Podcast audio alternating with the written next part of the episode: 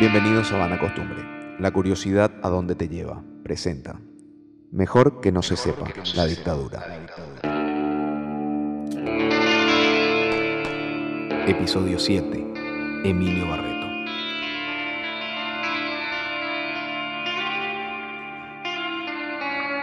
A Emilio Barreto lo conozco porque viene del mundo del teatro o porque es del mundo del teatro. Entonces su historia la conocí desde una obra teatral que se llamaba El arte del silencio, que la, que la dirigió Jennifer Hartley, una escocesa que fue profesora mía en literatura en mi colegio.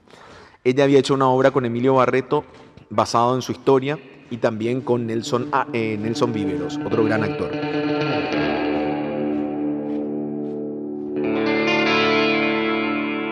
La, obra en sí desdoblaba a Emilio Barreto en el Emilio Barreto de ahora y en Nelson Vivero cuando fue joven, secuestrado y torturado en, en esa época.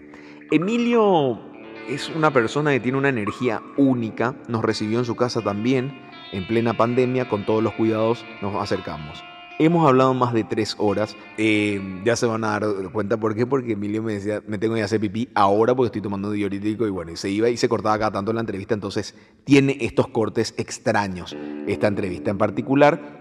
No quiero agregar más nada, pero Emilio tiene, tiene una de las anécdotas que te las cuenta porque tantas veces ya la contó.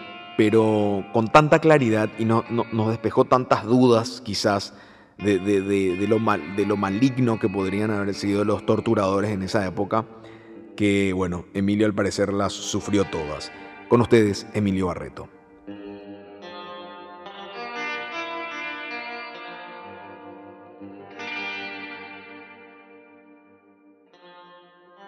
Bueno, eh, yo soy Emilio Barreto, eh, tengo 80 años, eh, nací en Villarrica y me malcrié por Asunción. No te puedo creer que tengas 80 años. ¿Perdón? No te puedo creer que tengas 80 años. Sí, 80 años cumplido. Pero estás, estás un pibe. Bueno, y me cuido mucho, me cuido mucho, no, no exagero ni en la alimentación. No, claro, cuando, cuando más joven, este, eh, tomaba así, cosas cosa así, pero no hasta, hasta empedarme, no, no, absolutamente, me, me, cuido mucho, ¿verdad? Emilio, ¿te, te, acordás la primera vez que, que, que, sentiste que lo que estaba pasando en Paraguay no era normal? Sí, muy pronto, porque este, yo eh, ya pasé por la, por la prisión a la edad de este, siete años. ¿Por qué? Porque mi padre era, era militante, él era militante gremial y político. Él, él provenía, él provenía del, anarquismo y él fue eh, ferroviario, trabaja en eh, obrero ferroviario y cuando comenzaron a organizar, este, allá por el año, eh, la década del 40, este, eh, mi padre fue excombatiente de, de, la guerra del Chaco. Y ahí se vinculó este, a, la a la organización política, porque Rafael Barret dejó acá el, anarquismo y del cual se derivó al Partido Comunista. O sea que mi padre fue uno de los fundadores, digamos, del Partido Comunista.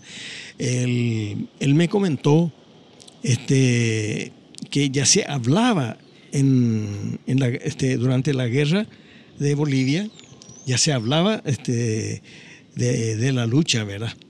Y bueno, entonces él al salir, eh, al volver otra vez, al pasar la guerra, él entró a trabajar otra vez al ferrocarril y ahí comenzó él este, a hablarle a sus compañeros, a los que volvieron y a los que no fueron, ¿verdad? Este, de formar un sindicato. Bueno, y eso fue, eso fue su delito. Entonces lo echaron a él del ferrocarril y de vuelta y entró a trabajar en la fábrica de azúcar de los Friedman. Que tiene también una historia aparte. Que tiene también una historia aparte, ¿verdad, Friedman? Y de vuelta de ahí ya le, le, le, echaron y ya le, le persiguieron. Ya le persiguieron. Y, Pero en 1947 fue la primera vez que estuviste preso vos. Sí, bueno, y, y vamos a llegar a eso. Ah. Entonces le persiguieron a, a mi padre y entonces él se viene de Villarrica, él se viene de Villarrica a Asunción Sí. y se hizo zapatero. Se hizo zapatero. Y, este, y entonces vino acá, trabajó en zapatería y eh, hasta que él puso un, en el barrio Pinoza, acá, Pinoza, ahí donde está, donde está actualmente Cuabolaño, Ahí hay una calle que se llama, subiendo un poquito, hay una calle que se llama Igualdad, primero de enero, esquina Igualdad. Y ahí, y ahí vinimos nosotros, ¿verdad? En aquel entonces eso era Monte. Yuyal, Yuyal, Mm. Cocueré, o sea, este, donde era Chacra y eso. Bueno, y Arenal, Arenal, Arenal, la calle Fernando La Mora. eh, era Arenal, ni se llamaba todavía Fernando La Mora, Claro. la avenida esa. Bueno, y entonces ahí él se hizo un almacén. Se hizo un almacén y él trabajaba en, en el almacén y mi madre atendía el almacén con mis hermanos mayores. Yo soy el último de siete hermanos. Eh, seis varón y una sola mujer.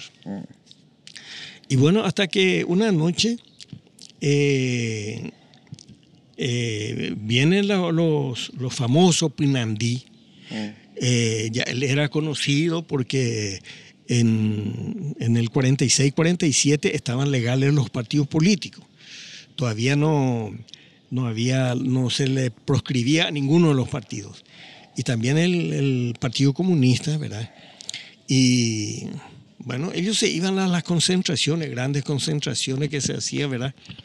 Bueno, ¿Vos de chico no? No, pero no, sí. yo no, yo era, yo era chico. Te Niño que jugaba, parte, claro. te, te estoy contando parte, Sí, sí, sí. parte de lo, de lo que él, porque yo después trabajé con él en zapatería. Entiendo. Bueno, entonces, este, eh, en el año 40, se, eh, estalla la revolución del 47, el 6 de enero, ¿verdad? Pero ya hubo la persecución desde el, 60 desde el 46, ya hubo las persecuciones más terribles, porque ya salían los pinandí. Y ya iban a saltar. En el interior sí que eh, hacían estrago. Pero ¿quiénes son? Que los punandí son como una... Los pinandí son los son unos fascistas, fascista eh, colorado, Mm. fascista colorado. Bueno, entonces Que ellos se hacían llamar los punandí y eran como una patota y que sí, traía sí, pinandí, todo. sí, pinandí. Entonces ellos saben cómo se caracterizaban. Mm. Se ponían un birrete este color kaki, un birrete. Y entonces este y ponía la vela Victoria colorada así, Mm. una cintita eh, colorada. Así, eso yo ya vi. Eso sí que yo ya llegué a ver. Porque cuando sí, porque ya se iban y, y así por, el co- eh, por por los barrios.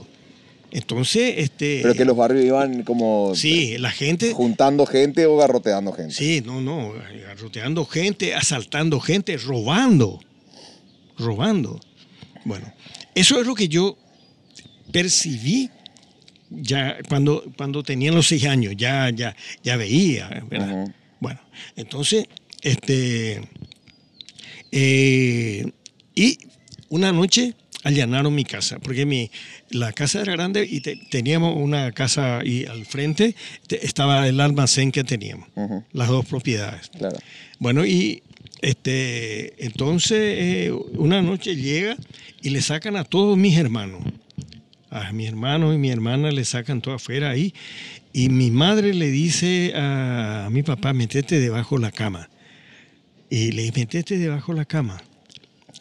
Y yo y mi hermano Desiderio, ya fallecido, yo soy el único que vi actualmente. De Lo- los siete. sí, éramos siete. Yo soy el número siete. Claro, claro. Y el número 6 es, es Desiderio, que ya, ya falleció ahora, cuestión de seis años en Buenos Aires. Eh, le hice eh, a mi papá, metete debajo de la cama y puso una colcha, una colcha así. Entonces golpeaban la puerta, golpeaban la puerta, abra la puerta. Eh, mi padre se llama Jerónimo. Jerónimo, ese, eh, la de noquero y pata a culatazo, patábero y tal de noque.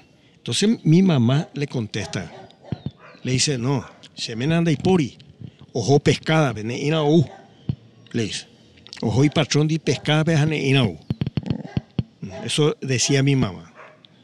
Entonces, a mí, no, a mi hermano y a mí me lleva en la cama eh, matrimonio. Me trae de otra pieza. Mi hermano ya tenía este, ocho años y yo tenía seis años. Entonces, este, eh, me traen en la, cama con mi hermano y entonces me dice, penénase, lloren, lloren ustedes, lloren, lloren, lloren, lloren. Pero, pero Emilio, en ese, en ese entonces, toda esta situación, te- ahora, eh, ¿tenías miedo o cómo veías todo esto? Y, y- y- y- y criatura, porque yo no entendía qué Claro, es lo que porque estaba sí, exacto. Yo escuché, yo escuché lo que yo percibí, lo que yo escuché es que este, mi hermano y eso están todos Afuera. Están todos afuera Mm. ya. Eso yo escuché, pues, reconocía por la voz. Claro, Y, y- y mi mamá que nos decían, bueno, llore, llore, llore. claro. Porque hay que tener en cuenta de que mi hermano mayor, inmediatamente mayor que yo, Desiderio, ya nacimos después de la guerra de Bolivia. Claro, claro. Los otros nacieron antes de la guerra. Ya entiendo. O sea, hubo un lapso de Sí, sí, separación de tiempo. Los otros eran, Ya eran más a diferencia, un año, ¿verdad? Del Mm. mayor de todos. Claro. Pero el mayor de todos ya tenía su casa aparte. Ah. O sea que a partir del número dos para abajo era el que vivíamos todavía todos juntos. Ajá. ¿verdad? Los seis hermanos. Mm. Estamos todos juntos. Y primos y prima también. Mm. En total, de ahí secuestraron a seis, a seis personas, los, los Punandi, los colorados. Ah, eso eran los Punandí, no eran así policías que vinieron militares, no. Y sí, ¿no? Y ellos siempre utilizaban, este, Ah, la, era- la dictadura colorada siempre, siempre utilizaba. Ok. Lo lo siempre ellos utilizaban ese esto- estamos, ok, y empezaron a llorar ustedes, ¿y qué pasó? Bueno, y entonces eh, él le dijo, eh, anotan vender la che sol de noche. Había esas lámparas Petromar, conoce, sol de noche. Mm. Sí. Dijo, "Amandita, ah, esa mala pendero va más para la peyúa, porque era de noche. Bueno, y entonces, entonces, este, abre ella la, abre la puerta y vienen los tipos con los fusiles y entra. Y le- Porque mi mamá ya le gritó pues que mi papá no estaba, que se fue con su patrón, se fue a la pescada. Bueno, y en el fondo de la casa vivía una, una prima, una prima, persona mayor con su marido. Y su marido era, era teniente de la Marina, teniente de Marina. Y el tipo no estaba, casualmente el tipo no estaba. Y tenían dos, dos primos míos que tienen más o menos mi edad. Y entonces vino para interesarse. De más, sí, teniente Toñane, Toñane el apellido, sí, Toñi- teniente Toñane este, Remireco. Ah, ah, ahí está, era Mimi. Bueno, como vio que era marino, bueno, no le hicieron caso. Mm. Llegaron al fondo. Bueno, miraron ahí, qué sé yo, entraron y mi madre así con el- la lámpara. Ah, de fulano de tal. Recuerdo perfectamente un tipo de apellido Marmo. Mm, Marmo, le dice. Debe yuana, reyana la le decía a mi mamá. Re, re pagaran, güelare de veo, re almacén, peso. De carujagüere, mi mamá. Era terrible. Entonces me dijo como que se le enfrentó mi mamá. Entonces los tipos miraron ahí y salieron. Le llevaron a mi hermano y a mi, a mi hermana le llevaron, le alzaron un camión y lo llevaron. Le trajo en la comisaría séptima, ahí donde está la séptima actualmente. Sí. Y esa parte, la comisaría séptima, era, no había, qué sé yo, era solamente alambrada. así. Sí, sí, sí. Porque todo eso, todo esa, toda esa zona era, era cocueré.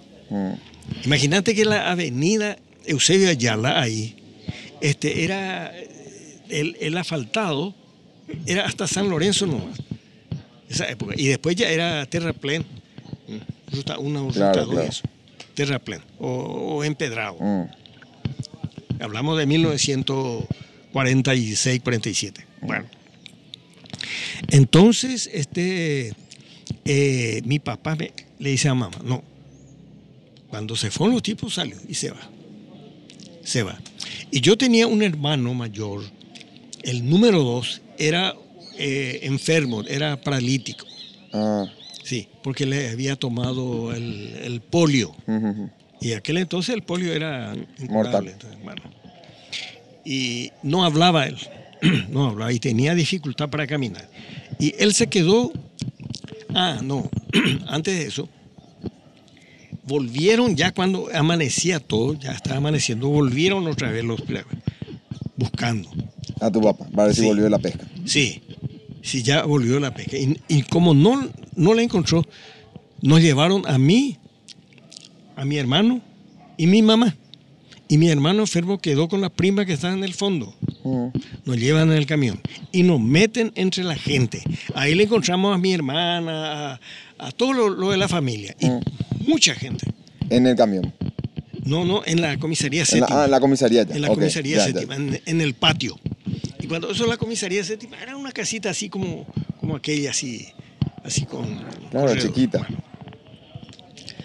Entonces, este, de ahí, eh, me acuerdo yo que dormimos una vez con mi mamá, yo creo que dormimos una noche, o tal vez dos habrá sido, hasta que eh, la cantidad de gente, y la gente para comer, eh, tenía que comprar de las burreras, bueno, eso era época de la burrera, eh, le compraba banana, compraba tortilla y cosas así, fruta y eso, ¿verdad? Para comer, porque ahí no había forma de cocinar. Y nadie te, nadie te daba, tampoco la policía no, te mira, ni te, hablo, no sé, aproximadamente habremos estado 150, 200 personas habrá habido, ¿verdad? Entonces, una, una, una burrera, un día, sido dos, tres días después, viene una burrera y la- cuando la gente avanza y le, este, le, ¿cómo se llama? Le, le, eh, le invade a la burrera y como que se pierde la burrera. Se baja la burrera, se viste mi mamá como la, la, la burrera, me pone a mí dentro del carguero del lado del burro, en un carguero, y al otro lado le pone a mi hermano. Y salta mi mamá sobre el, sobre el burro y se queda la señora y sale ella como si fuera la vendedora de, de fruta. Esa fue, No, no mi, puede prim- ser. esa fue mi primera experiencia. que para vos era tipo una aventura entonces en ese... Mira, ahora, a esta altura del tiempo, eh, era, eh, era una aventura, ¿entendés? Pero aquel entonces, Pero ¿y, bueno, y- y la burrera, pero la burrera accedió a eso, ¿quién? la burrera. Sí. Ese es un capítulo toda aparte porque después de, después, el, después de, de salir yo de la prisión, porque a mí me secuestraron con mi señora que está ahí, ella es enferma, me secuestraron de aquí a una cuadra y media, me secuestraron en el año 1965, el 22 de junio. ¿Que fue el primer secuestro o no? secuestro con mi señora. Nosotros nos casamos el 28 de enero del 65 y el 22 de junio este, eh, nos secuestran, nos llevan a investigaciones con la, con la caperucita. La caperucita estaba allá en la esquina, porque era Sanjón y no podía bajar hasta la, hasta la casa de mi suegra. Hoy es la casa de mi suegra. Allá en la casa, este, siempre policías civiles y este, armado así, en dos camionetas. Y en una de las caperucitas este, me alza a mí y a mi señora. ¿Y por qué te estaban buscando a vos? Yo era militante de la- del Frente Estudiantil, yo era estudiante de la Escuela de Técnicos Industriales. Y nosotros conformábamos lo que se llamaba la Federación de Estudiantes Democráticos Revolucionarios. Y lo que nosotros hacíamos eh, como parte de la lucha enfrentándonos a la dictadura es romper filas en los desfiles, ya sea 14 y 15 de mayo, 15 de agosto y eso, ¿verdad? Este, para demostrarle a las autoridades y qué sé yo, cuando venían los presidentes del Brasil, de la Argentina y de los países uruguayos, este, la dictadura, la dictadura colorada, este, eh, eh, invitaba pues a los personeros, ¿verdad? Y nosotros los estudiantes hacíamos eso, y nosotros hacíamos pintata, este, eh, la, ¿cómo era? Eh, denunciando la, a la dictadura, secuestro, asesinato, porque... O sea, para vos ya estaba claro no, no, en no, esa época yo, que no, era... yo ya tenía 25 años. Yo era consciente, nosotros éramos conscientes, éramos militantes. De la- yo militaba en la Juventud Comunista y en la Federación de Estudiantes Democráticos estaban liberales, estaban alonianos, a los alonianos, estaban los del Mopoco, que estaba en contra de Stroessner, estaban los febreristas y estaban gente independiente que no tenía militancia política, pero que apoyaban. Y bueno, y nosotros este, éramos todos estudiantes y teníamos este, eh, la, ¿cómo te voy a decir? La, los estudiantes tenían, cada colegio tenía su organización, su centro estudiantil. Antes el centro, todos los colegios tenían centro estudiantiles y la universidad. Y de, y de, esa época, Mauricio Schwarman, Domingo Laíno, eh, Euclid Acevedo, eh, eh, de la Juventud Federalista, Euclid Acevedo, eh, Lidio Quevedo, cuyo padre era presidente del Club Olimpia, y eh, a ver un poco otro, lo- los, los Saneman, Saneman, Schwarman, Schwarman, Mauricio Schwarman. Ellos era de la, eh, Mauricio Schwarman era de la Juventud Comunista, ellos ya eran universitarios Ya. este, domingo laíno y eso. Y, Y- yo, y yo era, eh, yo Claro. estaba en la escuela de técnicos industriales. Yo fui, fui expulsado del Colegio Nacional de la capital justamente ya por mi militancia. Te expulsan del colegio. Del colegio, sí. Este, eh, era el presidente, el, el director del Colegio Nacional de la capital era el doctor Vasconcelos. Mm. Derry Villagra y yo, y Veloto, Julio Veloto, Colorado, Mopoco, eh, Baldino Ramón Lovera, hijo, hijo que su papá después fue, su papá, su papá era, estaba en la Cámara de Representantes, porque Stroessner dis- disolvió la Cámara de Representantes, porque Claro. nosotros hemos organizado la huelga estudiantil del 59, en 1959. Ah, vos estabas ahí arri- eh, al mando, digamos. Sí, yo ya estaba militando desde la época de que yo entré en la O escuela. sea que vos tuviste en esa represión que nos comentaba también Antonio Pecci. Sí, Antonio Pecci, él era de la FESA, de la Federación de Estudiantes Secundarios de... eh, FESA es Federación de Estudiantes Secundarios, este, eh, privado del colegio de FESA. Ok. Y, y también estaban los eh, colombinos, eh, Ticio Escobar Colombino, Emilio. Ellos militaban en, en la universidad. Ya, eh, eh, ellos ya eran universitarios, entonces, ¿verdad? Con Domingo Laíno y compañía. Pues ellos son personas, may- personas mayores, pues. Y este, en la Facultad de Arquitectura, por ejemplo, lideraba este, Rosas, Osvaldo Rosas, que era el, era el secretario que era del, del Partido Liberal, y Colomino era del Partido Comunista. Y, ok, entonces, ese, eh, o sea, era por eso, tú tenías un, ante- o sea, un antecedente para lo que era Sí, para en ese entonces el gobierno. Sí. Y a vos esa noche, te- ¿es la primera vez que te detienen? Sí, me, me detienen y este, me llevan directamente a investigaciones. A vos y a tu señora. Sí, a mí y mi señor. ¿Le suben en el mismo auto? En el Sí, mismo- la- sí, hasta investigaciones, ahí nos separaron. ¿Y ahí, ahí le hablaban bien todavía o cómo era? Eh, no, al principio estábamos así, todavía no comenzó la sesión, Todo de, era civilizado. la sesión de tortura todavía. Estaba el, el secretario de investigaciones, era Erasmo Candia. Erasmo Candia. Creo que es el papá de esta cineasta eh, Candia, la que fue periodista. Creo que es... Ah, ya sé quién, que tuvo una, que tenía una banda de rock, ¿verdad? Eh, ya sé quién, no es Natalia, pero Candia, Candia. Sí, es sí, cine- sí. es, le conozco, le conozco porque en TV su pública papá, me acuerdo que su papá, trabajar. Erasmo Candia. bueno, y entonces eh, la- a la- eso llegamos nosotros a la, a la madrugada, ¿verdad? Y ya cuando amanece, ya, ya está él y ya comienza la, este, la, la pregunta. dónde está Derli Villagra, dónde está, porque no le a Derli Villagra no le tomaron, porque Derli Villagra ya había caído tres años antes y se fugó de, de, una de las comisarías, se fugó. Y estaba militando clandestinamente, organizando clandestinamente. ¿Vos hasta, ese entonces hacías tu vida normal? Sí. Entre comillas. No, no, yo, yo trabajaba, trabajaba en la zapatería y trabajaba cualquier otra changuita que hacía, ¿verdad? Y mi padre vivía, mi cuando mi madre murió cuando yo tenía 15 años. Mm. Y este, mi madre murió en, el, en 1955 y mi militancia ya comienza eh, en el 56 cuando yo ya estaba en, ya fui expulsado del Colegio Nacional ya y fui a entrar en la Escuela de Técnico Industrial.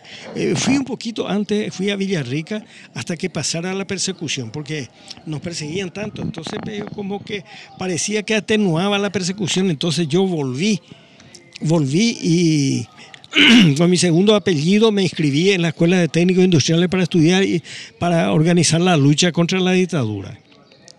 Y bueno, cuando eso todavía no apareció la guerrilla todavía contra Stroessner. 56, 57. La guerrilla comenzó cuando apareció el movimiento 14 de mayo, este, que liderado por el Partido Liberal, la, la oposición. Y después eh, el Partido Liberal este, era con los Madeler y compañía. Madeler, Carlos Madeler, este, Ayala. Sí, paramos. Ya, ya. Vamos a esperar a que pase. Igual si vos hablas, creo que. Pero bueno, vamos a esperar a que pase. Va a pasar esto, ¿verdad? Sí, pasa acá. Ah, ok.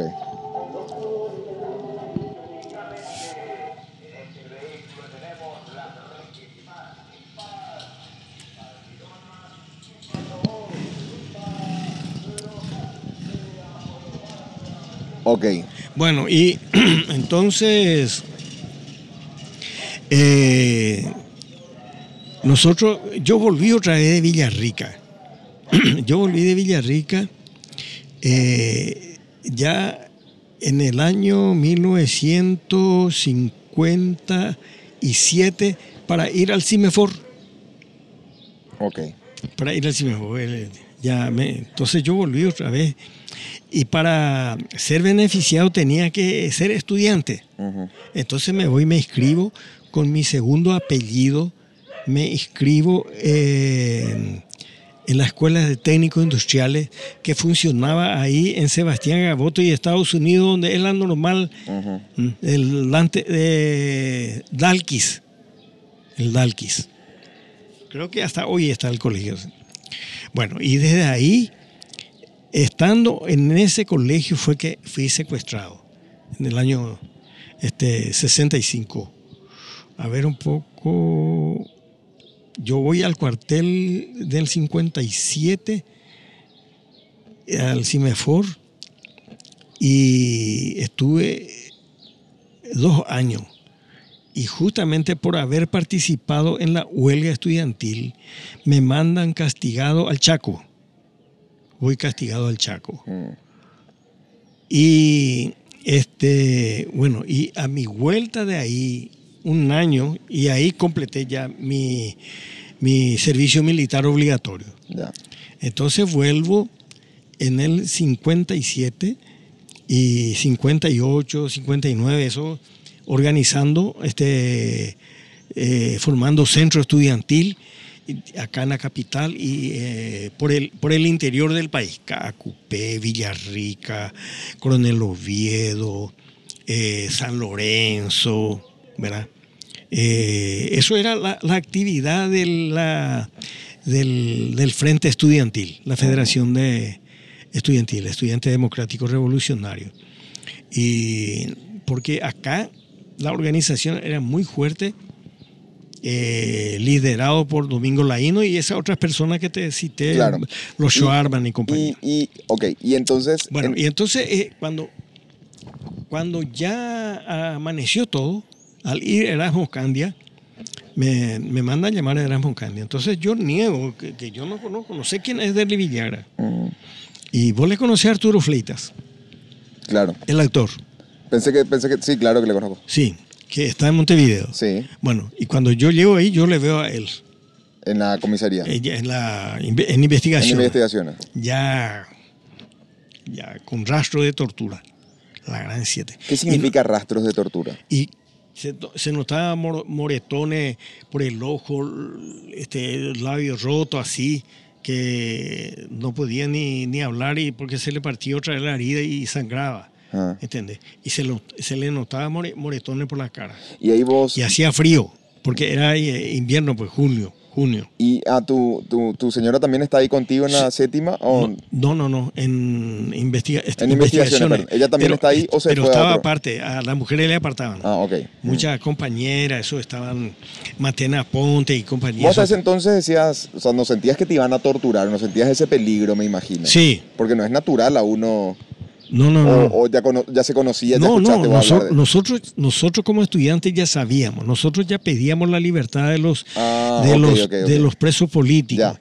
ya. pedíamos la libertad de Napoleón Ortigosa, de los Maidana, de Sí, Alcorta y Entiendo. compañía. ¿verdad? Y eh, entonces vos ya sabías a lo que te exponías, digamos. Sí, no, sabía, nosotros sabíamos, eso, de eso nosotros eh, hablábamos mucho, Mm. porque nosotros qué hacíamos como estudiantes, Eh, organizábamos este paseo, famoso, los paseos, Eh, recolectábamos, este, eh, hacíamos bono, bono para re- re- recolectar Entiendo. de 50 guaraní, eh, eh, 10 guaraní, eh, este, 50 era la- el- lo, más, lo que podían dar, ¿verdad? Y nosotros este, eh, contratábamos camiones, dos, tres camiones, y nos íbamos a los paseos, ¿no? Íbamos al, a la Upacaraí, cuando eso este, se veraneaba bastante, ¿verdad? Y no se pagaba, no se pagaba este, entrada, nada. Eh, entonces los lugares donde nos íbamos era Pirayú, arroyo de Pirayú, la Upacaraí, eh, este, ¿cómo era? Utú, Utú, eh, eh, el, el arroyo allá de, de Itacurubí, la cordillera, Itacajón, y este, era más o menos hasta, hasta la parte más lejana. La gente se iba a veranear. Claro, y ahí ¿Por qué aprovechaban no? ustedes Porque- la masa de gente. Porque la gente de Chuchi veraneaba en el Biguá, gente Claro, de plata. Sajonia, Sí. Deportivo Sajonia, se bailaba en el Sajonia. Bueno, nosotros no, no, no, no podíamos ir a, eh, a entrar a eso, era prohibitivo para nosotros porque no teníamos medio. Claro, y cuando vos le viste a Arturo, ¿vos le conocías a Arturo? Sí, ¿De él- dónde? ¿Del teatro le conocías o de qué? Sí, no, no, no. Eh, sí, yo le conocí primeramente en la militancia, Ya, entiendo. porque él era militante también de la Juventud Comunista. Ok, ok. eh, Arturo, este, Arturo Fleita. Sí. Y eh, Papico eh, se le decía.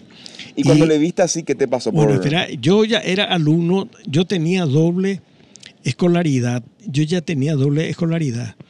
Eh, me iba a la Escuela Municipal de Arte Escénico Ah, ya, ok. y que cuando murió Roque Centurión Miranda se cerró la escuela, Ya. cerró la dictadura.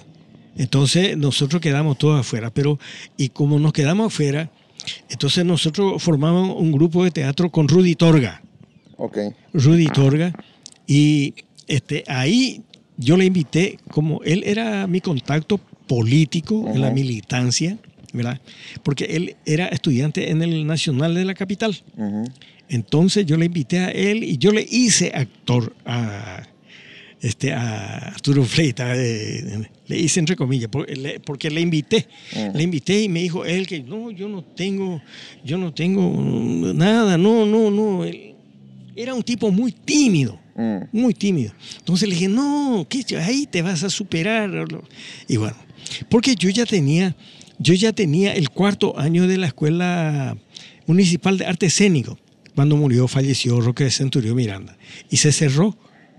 Bueno, entonces, como se cerró, nosotros formamos con Teresita Pessoa y eso que, que era alumna superior, Ruditora era alumno superior, eh, eh, Rojadoria y eso. Claro. Eh, ellos, ellos eran oficialistas, Ya. eran colorados, tenés. Álvarez Blanco y eso que trabajaban. Y yo integraba el grupo de Mercedes Llané, que se llamaba Compañía Nacional de Espectáculos Infantiles, con Mercedes, Mercedes Llane. Y hacíamos espectáculos para niños los sábados y los domingos. Y aparte nosotros creamos, con Arturo Fleita, creamos eh, el grupo, este, el grupo de teatro que se llamaba Buricao, con, con Arturo Fleita. Antonio Pecci este, formaba otro grupo con Víctor Bogado y compañía. Víctor. Bogado tenía el, este, el grupo de teatro universitario, se llamaba. Ok. Bueno, Y, ok, volviendo entonces. Arturo, eh, ¿le viste a Arturo Fleitas todo golpeado? Fue Sí. tu primer, habrá sido tu primer Sí. susto ahí. Perfecto. Bueno, entonces, este, caramba, eh, ahí comienza la cuestión de la sesión de tortura. Cuando yo dije que yo no, no sabía quién era, este, quién era eh, Derry. Y porque yo le dije, le dije que yo no le conocía a él. Y sin embargo, Arturo Fleita dijo, ¿verdad? Ya seguramente muy torturado, ¿verdad? Ya vino y, bueno, y me llevó al lado de, de Arturo Fleita. Y dije, cuando yo le he visto a él así súper golpeado, ¿verdad? Entonces le, le sacan a él, le sacan a él de ahí, le llevan en su calabozo y entonces ahí comienza la sesión, me dicen, de de cuay cuade. Ambáis a la de socio coa, este, coan de delante cuá, mo, ahí se- trompa, Ahí ya comienza a trompar. ¿Porque trompar la cara o el cuerpo primero? Sí, no, por todos lados. ¿Pero Ahí. solamente el comisario o varios? No, no, varios, varios. Y ahí en presencia de Candia, Mm. en presencia de, de Erasmo Candia. Bueno, ahí comienza la sesión y, este, y, y yo recuerdo, ¿Vos estabas esposado en ese momento o no? sí estaba esposado. O sea, con las manos atrás y ahí sí, te pegaban. Atrás, atrás. ¿Vos estabas parado? No, te, me, hacía sentar así en, un, en Una una, silla. silla. sí.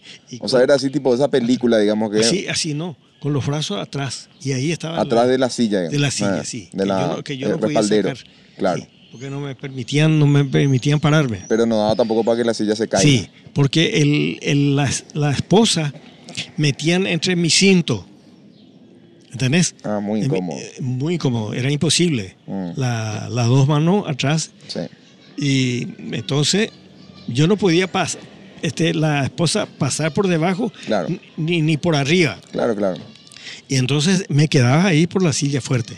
Y entonces eh, cuando me pegaban fuerte y cuando muchos me pegaban por la cara y por, por el pecho y todo, ese, me pegaban, yo me caía, me caía con la silla. Porque el, este, creo que la, lo que no entendí bien es que si la, porque yo no podía salir de la silla era porque mi, la esposa cruzado entre mi cinto de atrás Mm. pero yo tampoco sabía si la silla tenía tenía algunas varas que por Claro, donde también claro. pasaba. Por eso que cuando me caían y me levantaban, me levantaban con la silla, los Claro. tipos. Me levantaban, ¿verdad? Y ahí se turnaban ellos para pegar. No, no, y entonces, no, bueno. Entonces, eh, ponele, eso duró seguramente hasta las nueve, hasta las nueve de la mañana, seguramente. Ponele que habrá sido desde las, desde las siete de, Y acá de la inter- eh, interrogación, increparte. Sí, sí, sí. No, ¿dónde está? ¿Quién es tu contacto? Ah. ¿Quién es tu contacto? ¿Quién es más? Porque ellos, ¿Y sabías vos o no sabías nada en verdad? eh, si sabían lo, lo ¿La del- respuesta de lo que ellos querían o en verdad no sabías No, no, nada? yo sabía. No, yo no voy a, da- yo no voy a dar los nombres de mi contacto. Pero no porque- le diste tampoco. Porque sí, no, no le di. Por eso, por eso que se ensañaron. Mm. Bueno, hasta el punto que yo tengo, yo tengo este, el, el- el- la tortura duró 17 días.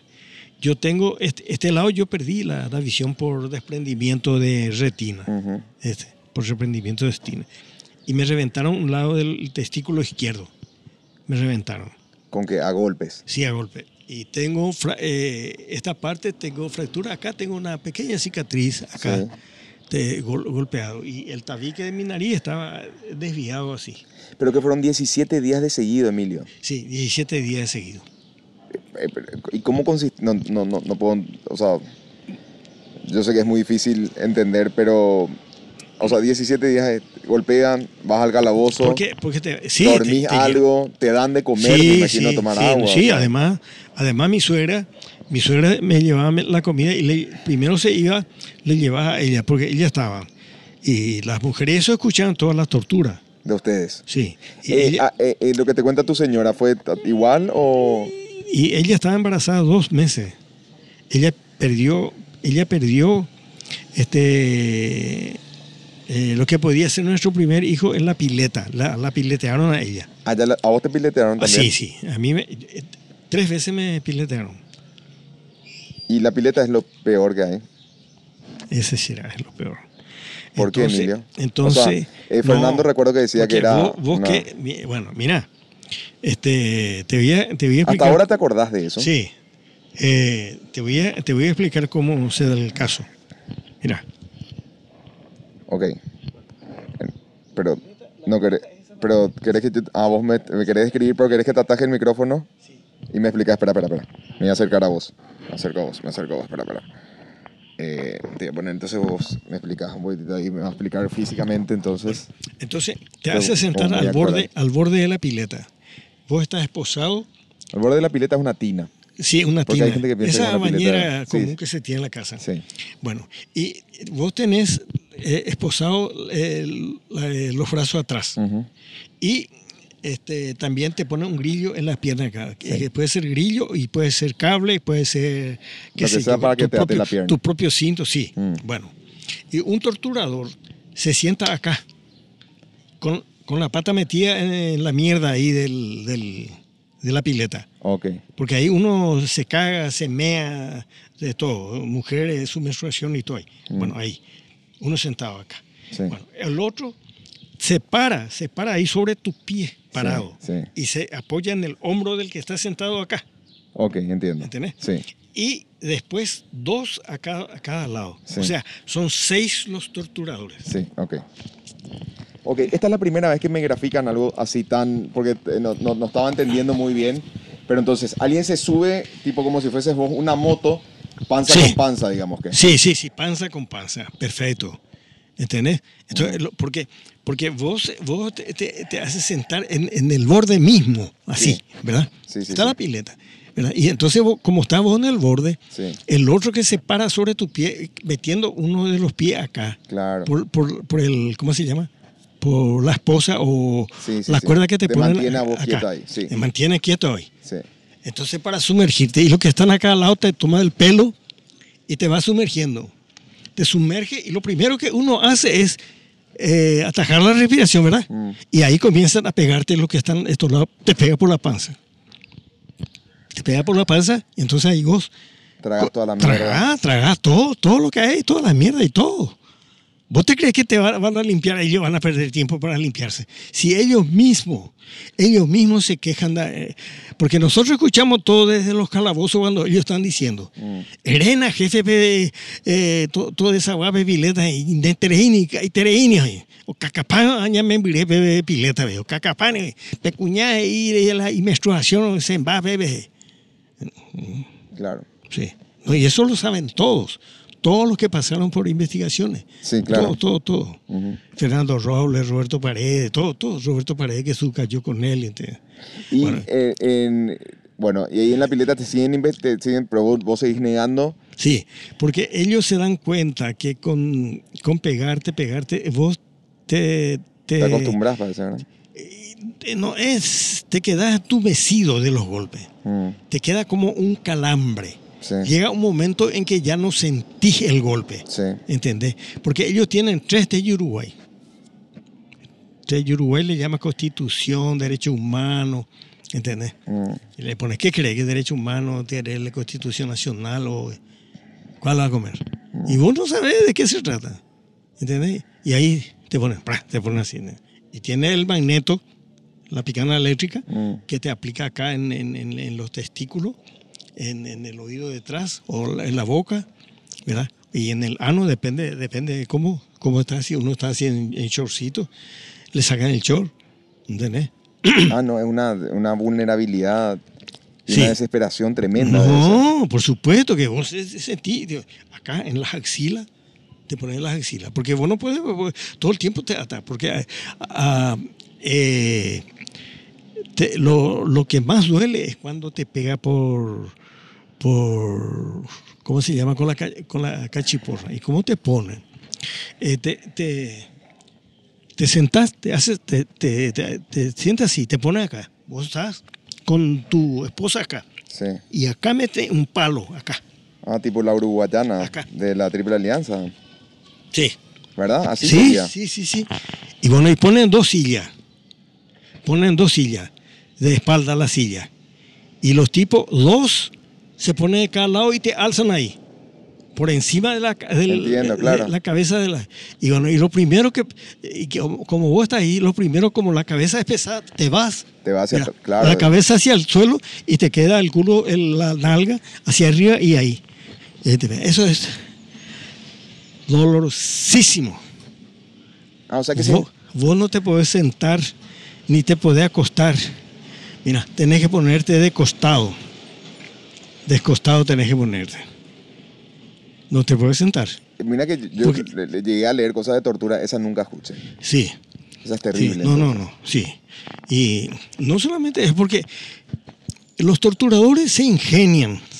Se ingenian este, para, para aplicarte tortura. Y que se ríen ahí mientras hacen No, eso. ellos están todos drogados, eh, borrachos, este, todos borrachos, drogados, todo. Todo, todo, todo así. ¿Por qué decís drogado? Y porque eh, están drogados, vos te das cuenta que están drogados. Mm. Si la droga pues ya apareció, el- el- con poco antes de Strone, ya aparecía la, la- la droga entre los mili- milicos. Ah, Mira. no, tenía esa, che. Ok. Sí, eso. Y, eh, entonces 17 días duró ese calvario, digamos. Sí. que- Bueno, y, y después este, me trasladan a, a una comisaría, me sacan de ahí, me llevan a una comisaría que yo no conocía. En, ningún momento ellos te quisieron matar ni nada, te habrán no, amenazado. no, pero- ellos, ellos, ellos cuidan no matarte. ¿Cómo Cuidan no matarte. ¿Cómo? ¿no? Y cuidan no matarte. No, Cuando no es se viene un doctor y te controla, no. Sí, tienen. El doct- uno de ellos es el doctor Yampey, el doctor Yampey, y el otro es Doralvo. Ay, que no. Y otro era el director del Policlínico, Rigoberto Caballero. Creo que quien conoce bien de esta situación es Nemesio Barreto, Mm.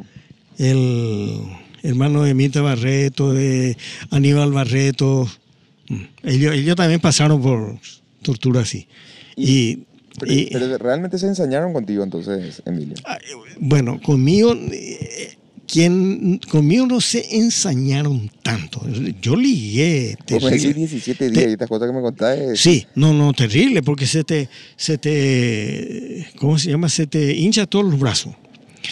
Y después está la, la- la- la- la otra tortura, ellos te, po- por ejemplo, a la noche nomás ya vienen los tipos ahí, bollían de fulano, para torturarse, ¿no?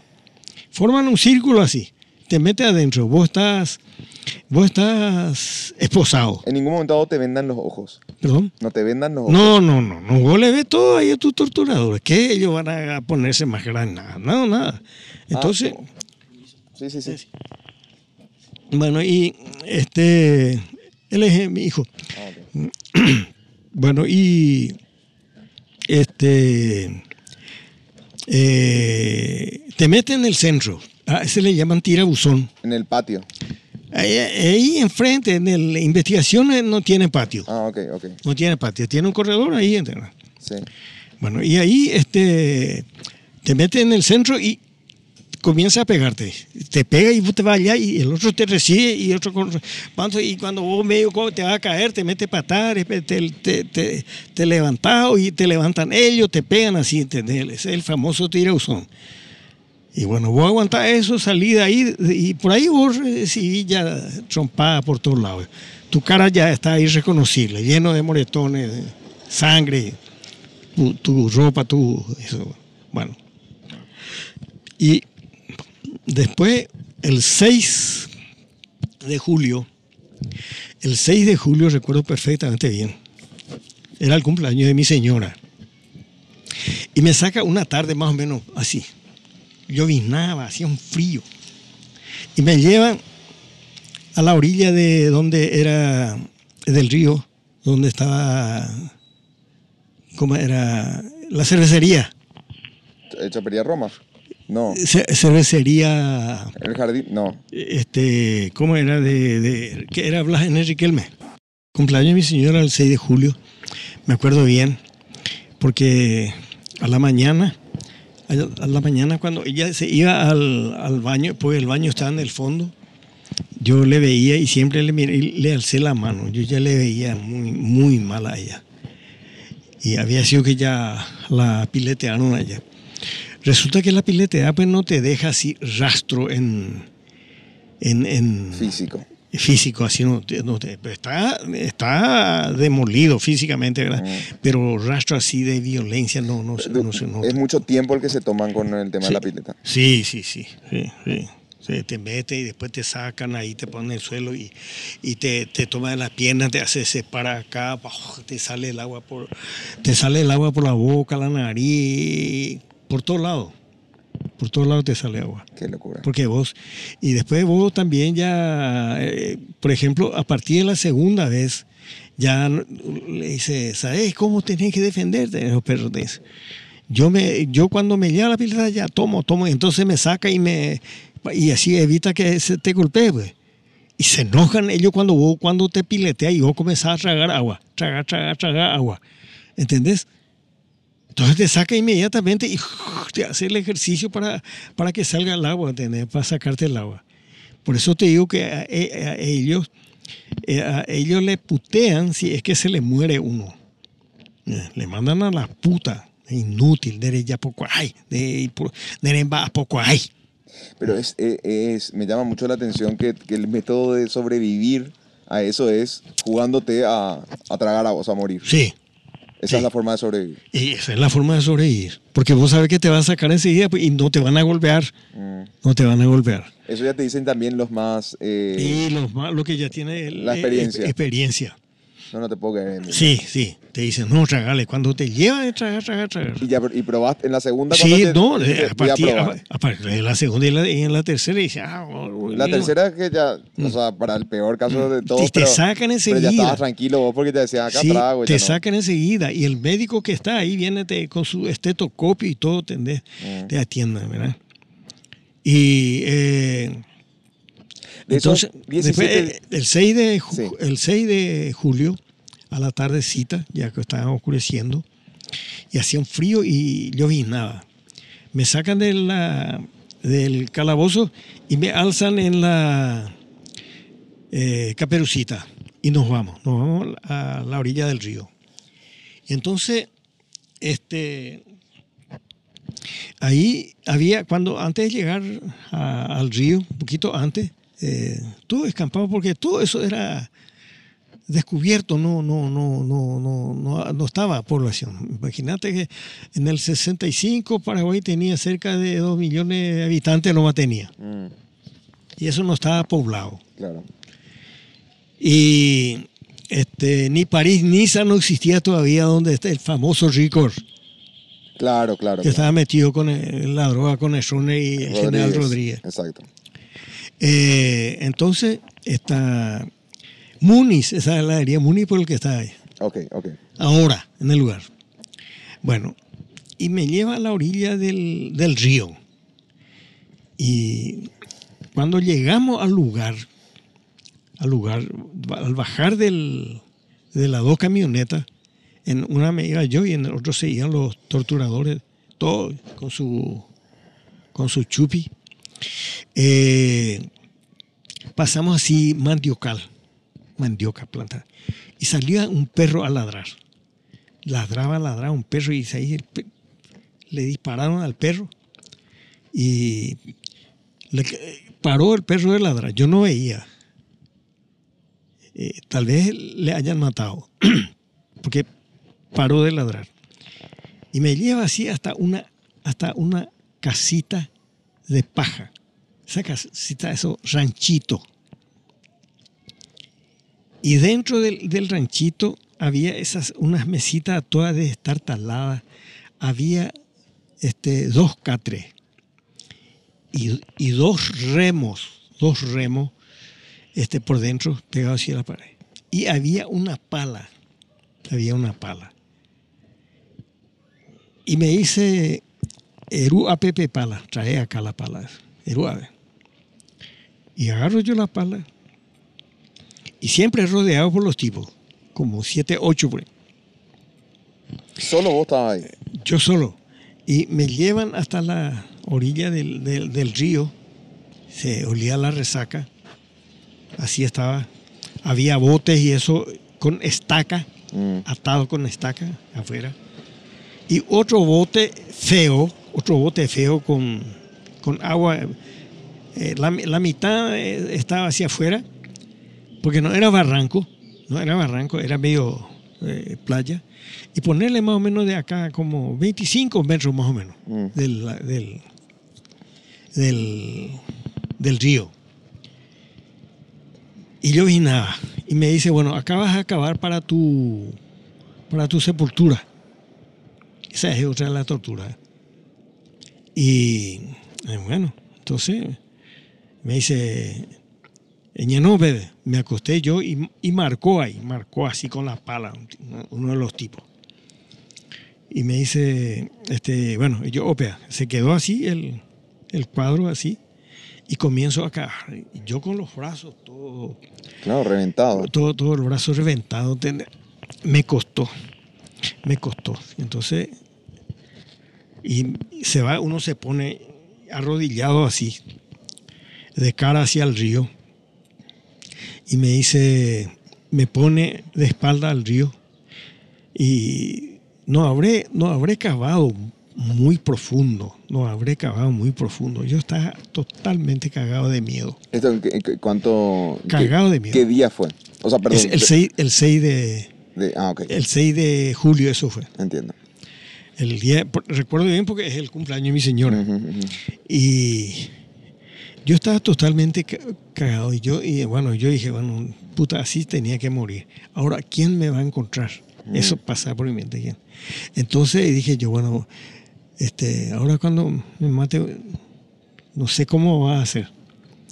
Y este, entonces cuando ya más o menos eh, tenía cierta profundidad, me hizo arrodillar ahí ya.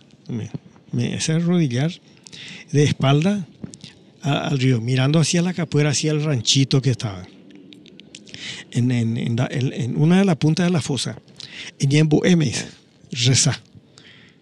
Y, y yo, yo no sabía rezar. Yo, puta, yo no. Yo, entonces yo le dije, eh, y comunista, ah, y y yucala yucala católico yucala ya ah, ni, santo o índole coi la joga.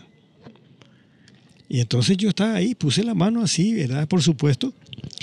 Y comencé a balbucear, así, decir cosas, Padre Nuestro, todo eso que uno en, en mitad y- y Repite. a- aprendió. Mm. Y entonces, Jatavena, Jatavena. Y entonces yo, yo temblando, no solo de frío, sino de, de- de- del miedo que me van a matar. Y entonces, de repente ahí uno me, me da una patada y me echa ahí. Yo no estaba esposado. Mm. Me echa ahí y me dice, no, bebé. Y me acuesto, me acuesto y yo cierro fuerte mi ojo. Cierro fuerte, fuerte mi ojo. Entonces yo dije, este, yo no mire, yo no mire. Y ya estaba, ya iba oscureciendo. Y llovinaba, llovinaba. Yo estaba totalmente empapado. Ellos también. Por supuesto que ellos tienen, eh, cuando eso había uno de esos famosos pilotos Piloto, piloto, que se claro. tenía que, eh, este, como un plástico, como una especie de capa, como Sí, una sí, sí, caperuza. Y este, yo estaba ahí acostado, ¿verdad? Y puse la mano así por el borde para que al enterrarme supuestamente pensaba yo para que se viera mi mano, que sea mi mano que como ya estaba iba oscureciendo y eh, de repente eh, viene uno y cuando eh, abrí la de Yulu, al abrir mi boca le veo al tipo que me tiene el- el- la metralleta, esa metralleta tipo FAL corta, y me meten en la, en la boca. Ah, dice, a ver, a ver, hermano, de de de de sei, de de ñemo ale, de de ñemo tarzán, de ñemo tarzán. Y, y ahí escucho un, un, un disparo, Mm. un disparo, que uno de los tipos dispara acá, en el, así, en el oído. Por eso que este, este lado del tímpano tengo reventado por el ruido que... Ah, di- hicieron, o sea, te disparó al lado tuyo. Sí, dispara. Yo cerré muy fuerte mi ojo. Yo siento caliente y siento que me entra arena, pues yo cerraba mi ojo y me cubría el barro, me saltaba y un golpe acá sobre la panza, pesadísimo. Y yo dije que ya me estaban disparando, que ya me estaban matando. O sea que por tu cabeza se pasa, mira, pero rápida así, por, y mira, con una velocidad celéricamente vos pensás. Pero ¿qué pensás? ¿Realmente y, y- qué y yo, y yo lo que digo, ah, ama no hay nada. Yo, ah, y, dije, ah, pese a la llama, no. Entonces, pum, siento, pum, Mm. ¿Y siento qué así. era eso? arena que tiraba con la pala Ah, mojada. que te tiraba. A la- cuando, prr, pum, este, pum, pum, sobre el seso, pum, así, por eso, sobre el pecho. Ah, disparaban al lado tuyo y te A la- tiraban arena, y me tiraban la arena, vivo. la arena que fui sacando me tiraban encima, Me tiraban sobre el pecho, sentí por acá. Y yo, yo lloraba. Y me dice, Yerurebe la perdona. ¿Y qué? Se perdona, se perdonana, se perdonana. Entonces, por un momento dado, yo me di cuenta de que no iban a matarme. ¿Por qué? ¿Sentiste eso? Yo sentí eso. Porque, ¿Por qué ya no me dispararon? ¿Por qué acá? Habrá hecho como cuatro veces acá y cuatro veces acá. Y eh, el, te salta el, eh, el barro, te entra por la boca, por la nariz, por el oído. Vos sentís ese, ese olor acre, ese gusto acre de tierra mojada. eh, esa, es- si vos estás al lado del río, vos sentís ese olor a pescado Mm. medio podrido, esa resaca. Mm. Y eso, eso es lo que vos sentí, sentí que me entraba por la boca. ¿verdad? Y yo, yo escupía, escupía todo, escupía todo, movía la cabeza, todo, ¿verdad? Y mi brazo y eso estaban encerrados. Ya estaba todo enterrado. Mi brazo, la parte, boom, boom, me iban tirando, ¿entendés? Para mí era interminable. Habrá sido seguramente, qué sé yo, media hora, 40 minutos, pero que te parecía interminable. Claro. interminable. Entonces lo único que No, le es que decía, ahora cuando me contás siento como... sí, Es, es una cosa sí, angustiante, lo uni- una sí, angustia, pero un vacío en el estómago. No, no. Vos sentí, vos sentí todo eso que te entra por la nariz, por el oído. Todo. Entonces, lo único que yo decía, ¿No sentías Cuando- qué maldad que hay en el... perdón. Que, que, que- tanta crueldad que Sí, podría tener el sí, ser humano. no, no, ¿verdad? entonces, eh, claro, claro que y- le dije, pues se yucaban, se yucaban, se Ah, ya- ya- ya estabas en eso. No, no, yo ya, yo, yo estaba todo cagado. Se yucana, se yucana. Mm. Ellos se reían y, ¿entendés? Eh, eh, pisaban encima mío así, pisaban, pero se cuidaban mucho de pisarme la cara. Hasta que después, después este, dijo uno, uno de ellos, un tal este, Julián Paredes, Ruiz Paredes, famoso torturador. Él ya murió. Sí, creo que ya murió. Y bueno, varios de los que fueron mi torturador ya murieron, parece. Ay, Son 50 años viejos. ¿Vos le, seguías, ¿Vos le seguías el rastro a ellos después de eso? Sí, sí, yo le veía, le encontraba, ni le saludaba por la calle, ni le encontraba porque Strona estaba. Tenés que tener en cuenta que Strona cayó en el 89. Claro, claro. Mm. Mm. Y yo salí cuando tenía 38 años, entré cuando tenía 25. Hijo de puta. Y, y bueno, y entonces... En este, esa noche, cuando para todo esto? Y para, para ponerle ya, ya totalmente oscuro. Totalmente oscuro.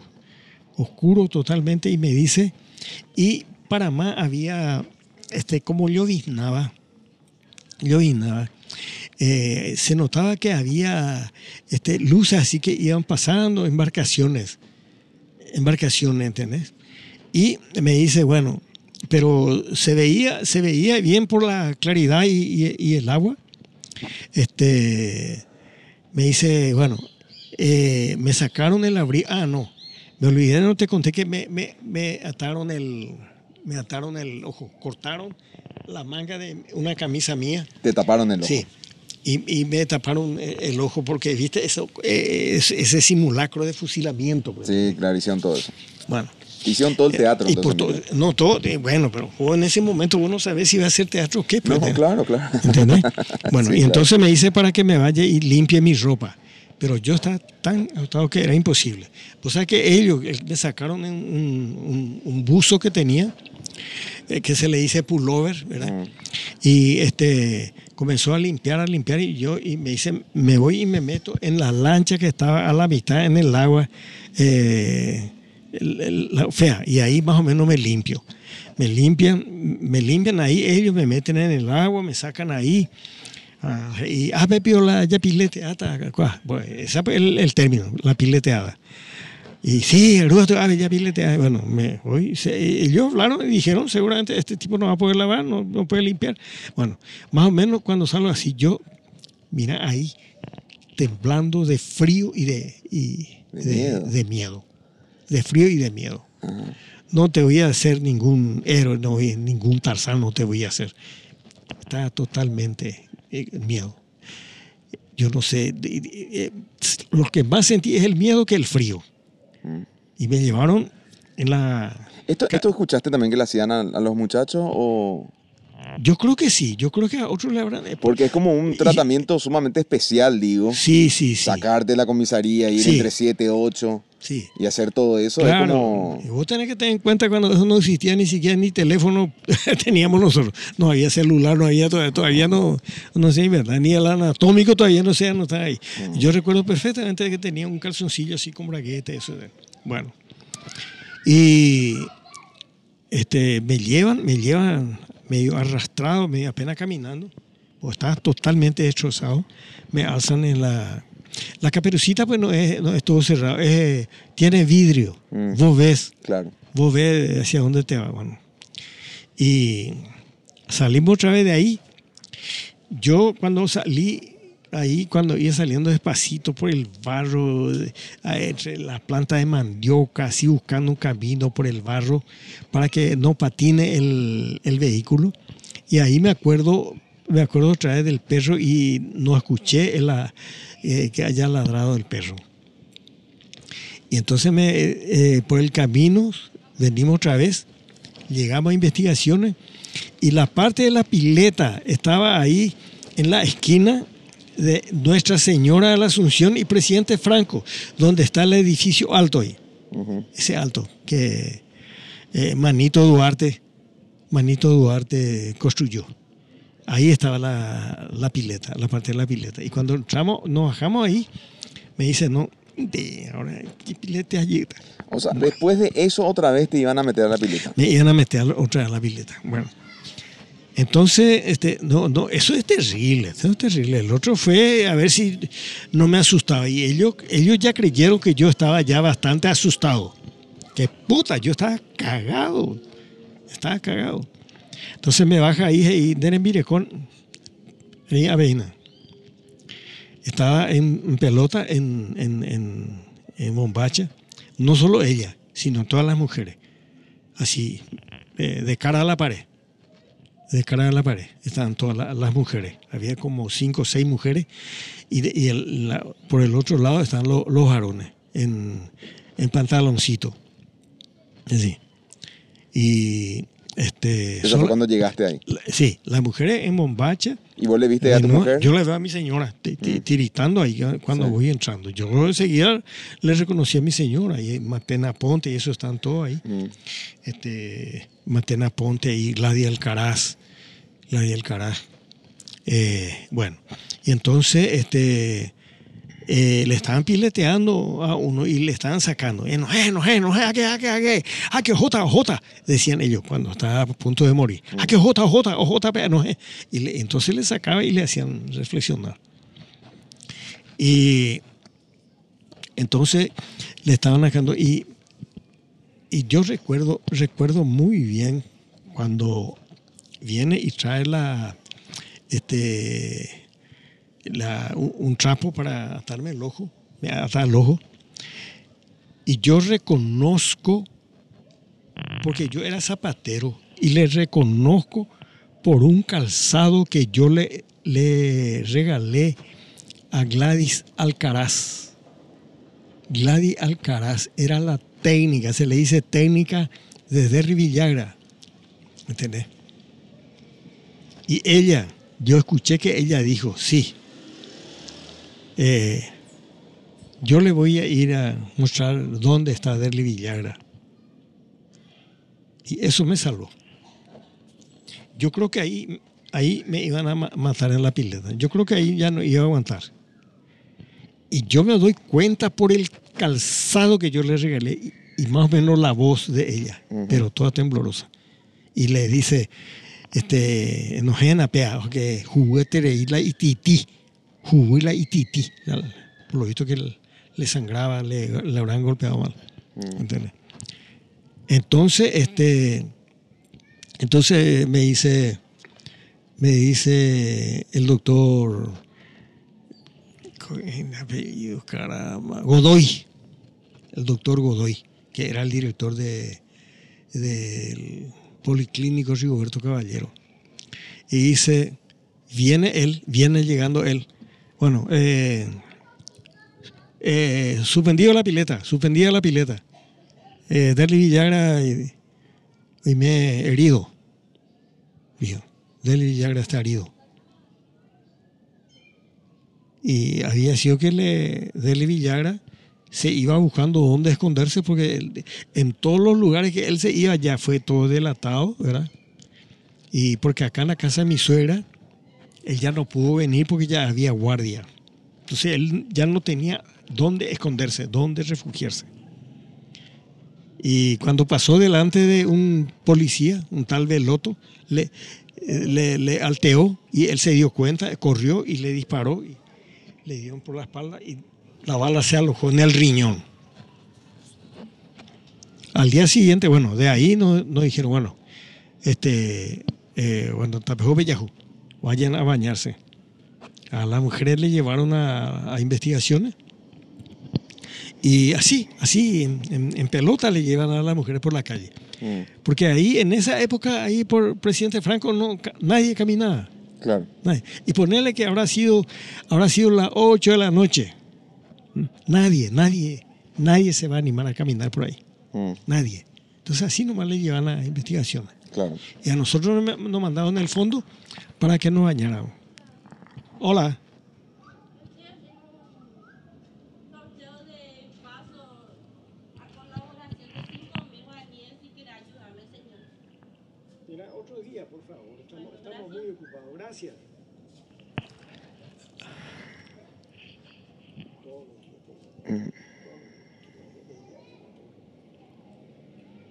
Terrible será esta situación, peor que la época de Stroner.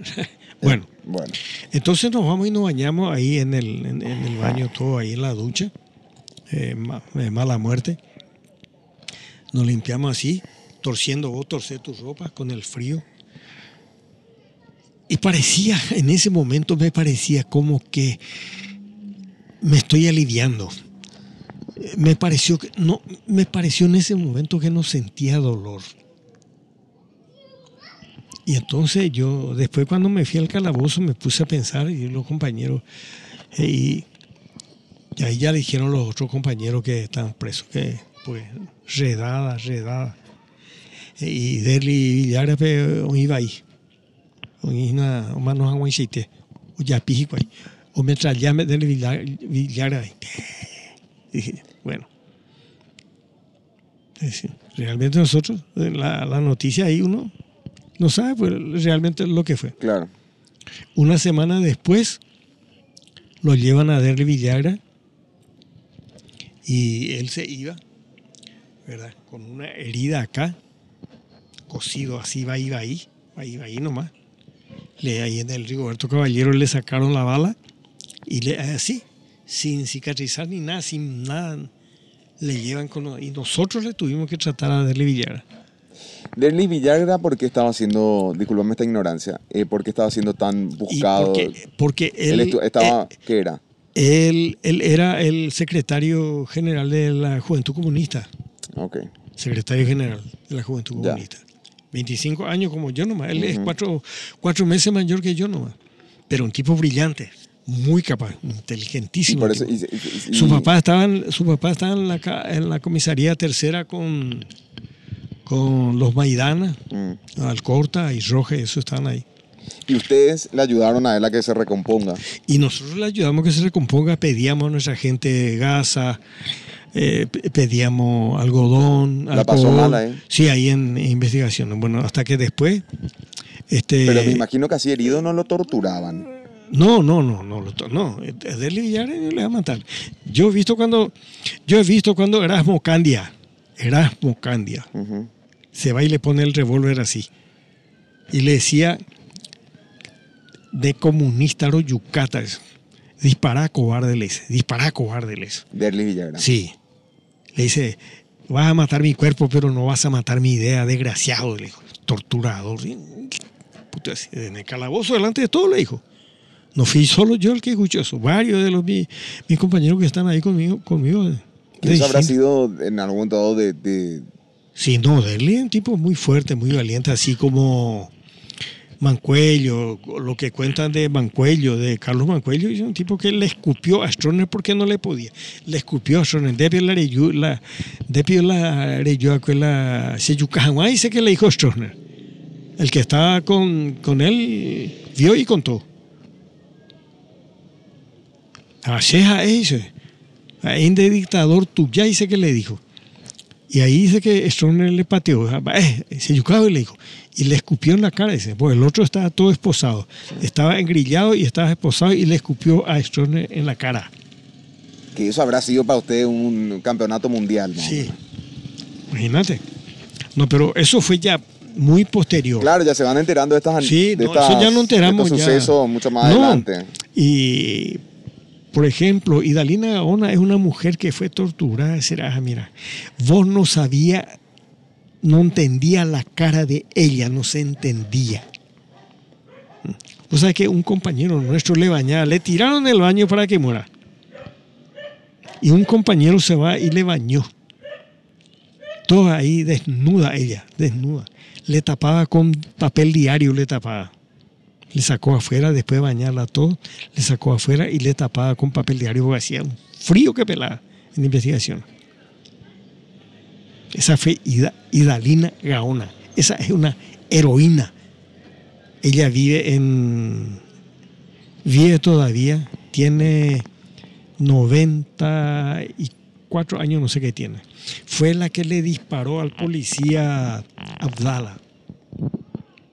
¿Por qué? ¿Cómo fue? ¿Cómo ese suceso? Y estaban en reunión, estaban en reunión acá en la calle Bartolomé la Casa, a dos cuadras de Eusebio Ayala,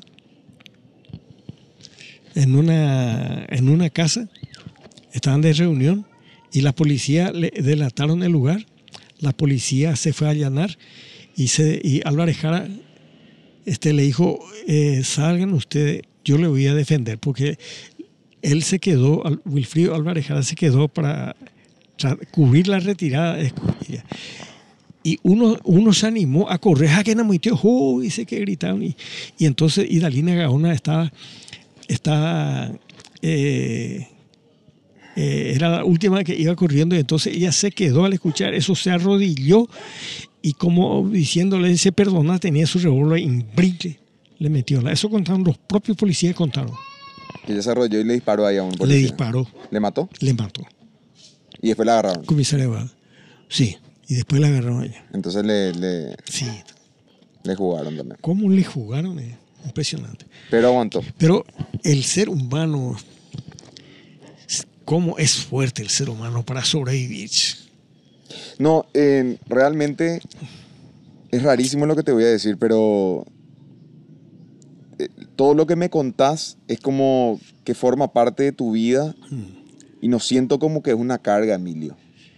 Siento como que habrás hecho mucho trabajo, no sé, espiritual, Sí, no, no, no, sé, mira, pero, yo- yo pero, no- que- pero ni siquiera, yo, yo decía, bueno, me voy a encontrar con Emilio, va a tener, no te siento ni con odio en este momento cuando No, hablas. no, yo no. Es como yo, leer un libro tengo donde- porque, donde- Sabes que yo, yo, yo reconozco, yo mi ideología, mi ideología me enseña. Yo, yo sé a qué clase pertenezco, porque esto es una lucha de clase. Este es rico contra pobre.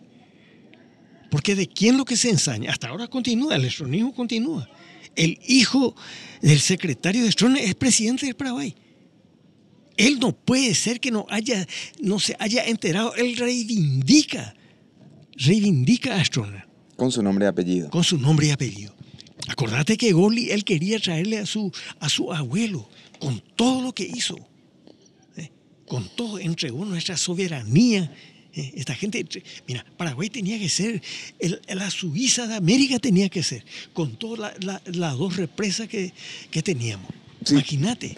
Pero, pero, no, sí, si empezamos, a- o sea, si nos vamos hacia ese lado, vamos a entrar todos Sí. en, esa, en esa cuestión de que, que nos saca el aire y, y, Sí.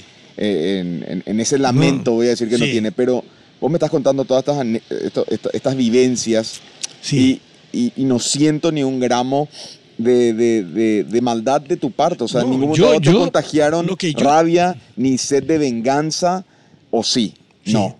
Yo te voy a... O, lo- o lo trabajaste, que hiciste terapia, ¿qué hiciste para salir de esta? ¿El teatro? ¿Qué, qué te ayudó? Necesito Bueno, saber, Emilio, por el- esta el- fortaleza que tenés. Primero, de- primero tengo como base mi ideología política. Soy marxista, leninista, por convicción. Y yo estudié mucho, leí mucho y me doy cuenta y, y es todo cierto, todo cierto esto. Todo cierto, porque nosotros sabíamos, cuando nosotros estudiábamos en el colegio, nosotros, nosotros nuestros enemigos no eran estudiantes, nosotros no nos peleábamos colegio contra colegio. No, nada. Ah, Mira que Adolfo Ferrero era militante en esa época. ¿Entendés? Bueno, y, y eran de la, clase, de la clase pudiente. Y yo sé cuál es mi clase. Yo pertenezco a esa clase inferior pobre. No soy ni de la clase media baja ni de la clase media alta. No, yo soy proletario, sigo siendo proletario. Eh, todo esto, todo, todo esto que está alrededor mío son proletarios. No sé, más, más o menos a aquellos lados hay un médico que tampoco, que, tam- que, él es que él es un trabajador, él es un médico trabajador, es de mi clase. Pero él cree que pertenece a un estrato superior. ¿Por qué? Porque, porque es médico, porque tiene título universitario. Pero yo no me considero inferior en absolutamente nada. A él mismo yo le digo, vos sos de mi clase, porque vos no vas a cambiar el mundo. Y poco te, te descuidas y tus hijos te van, a, te van a reclamar que no hiciste nada contra el sistema. ¿Entendés? Porque se les presta. Y entonces, bueno, el que me ayudó realmente, el teatro me ayudó, ¿en qué sentido? Para contener la locura en, en el sótano, en donde nos metieron en la Guardia de Seguridad cuando nos llevaron para romper piedra en la cantera de Tacumbó y donde nos negamos. Ahí yo utilicé el teatro para contener la locura. Eh, tres meses nos metimos, nos metieron en un sótano por no querer ir a romper piedra ahí. Y ahí Derli Villara me dijo, ya cuando después le llevaron a Derli Villara, porque después de recorrer varias comisarías me llevaron ahí y yo me negué a ir a romper piedra en la cantera de Tacumbú y como castigo nos metieron en un sótano, en donde encima de nosotros, saltando, tocábamos la pared, había tres bocas de horno para cocinar a la tropa ahí de, de la Guardia de Seguridad, porque ese era un batallón, Ya, era un batallón. ya. Y bueno, y entonces ahí yo utilicé el teatro para contener la locura, porque íbamos a volvernos locos. ¿Y entre cuántos estaban? 19 en un, En en un espacio de dos metros y medio por cuatro. Una y locura. encima hay una escalera que baja, que baja ahí. De ahí nosotros tuvimos que vaciar, sacar bolsas de carbón, tuvimos que sacar raja y ahí había alacranes, había cucaracha, había rata y todo había eso. Y ahí no, no metían. Ahí nosotros levantábamos ladrillo por ladrillo para hacer nuestra necesidad fisiológica, levantamos todo. Hasta que después tuvimos que decidir salir para ir a romper piedra. Porque no- nos dimos cuenta de que no íbamos a podrir ahí. Claro. Ese, ese era el régimen de Stroessner. Así, así de esa manera le juega. Y sabemos que no solamente eso fue en Paraguay, eso fue en Argentina, eso fue en, en Colombia, eso fue en. Uruguay. Claro. ¿Y por quién? Mandado por el imperio norteamericano, por los Claro. yanquis. Ahora, este. em, sí, porque no, no, o sea, entiendo, entiendo. Em, cuando, cuando, cuando te sacan de investigaciones, el- ¿te mandan a dónde? Y bueno, ¿O te vas haciendo como una especie de tour de comisarías? ¿Vos seguís Sí. en contacto con tu esposa o no? No, nada, nada. A ella ya le llevaron. Yo, yo a mi A esposa... ella le- la liberaron antes que a a vos. ella- sí, 11 meses después. A ella. Ella quedó 11 meses nomás. Sí, 11 meses. ¿Y vos por qué te quedaste tanto tiempo? Y eso, eso es si ya lo, de ellos. lo habían agarrado a Derlis. Eso, eso, eso es cosa de ellos. Ok. Eso es cosa de ellos. Derlis, Nosotros hubiéramos. No, y Derly salió y después le mataron. A Derly sí le largaron. Pero yo ¿cómo- creo que a Derly. ¿dónde le lo mataron a él? ¿Eh? ¿O lo mataron ya? Lo mataron en investigaciones, según cuentan algunos compañeros. Lo que nosotros sabíamos, ahí estando en, en calabozo, después de la tortura, después de pasar las torturas, la tortura nunca termina, te, siempre te siguen torturando física y psicológicamente donde te vas. A veces entran y te... Pero ya, de- ya es menor, me imagino. Eh, ya es menor, ya es menor porque ya, ya no tenés. Por ejemplo, a veces le toman a alguien y, y no sabe y te llaman y este, dice, eh, de pericuacuape, de pi-", tenés. Te llevan para, para reconocer, para implicarle y, y vos no le vas a inculpar, eh, ni aunque le conozcan, no, no va, no vaya a decir sí, le conozco, para empeorar la situación. ¿Había, un, había código en eso o no? No, yo creo que es un código humano, natural. claro. Un código natural, Claro. ¿verdad? Para no, porque vos no, vos no, no querés que pase otro pase lo que vos estás pasando, Claro, ¿verdad? entiendo. Porque es terrible, terrible es el, el martirio que te somete un ser humano, la bestialidad, ¿entiendes? Sí. Porque vos no podés decir animalidad, porque los animales no hacen eso. Los animales matan si es que tienen hambre. No van a estar jugando, a no ser que sea un gato con un ratón que le está jugando así, ¿verdad? Y, Y- eh, eh, Y esto, esto es para. Resulta que este, nosotros sabíamos que por cada inocente, porque hubieron muchísimos que no sabían, indígenas, eso por ejemplo, que traían, y decían que eran guerrilleros. Y, y- y se, y se sabe que eso Montanaro y eso se sabe que ellos cobraban. Edgar L. Ifrán, que era ministro del Interior, eh, Ramón Duarte Vera, que era jefe de policía, Erasmus Candy, eso. Sabían ellos, eran, sabe que eran corruptos. Erasmus Candy era un tipo corrupto, porque tomaban, porque acá venían delincuentes internacionales. eh, Los Traver, ¿verdad?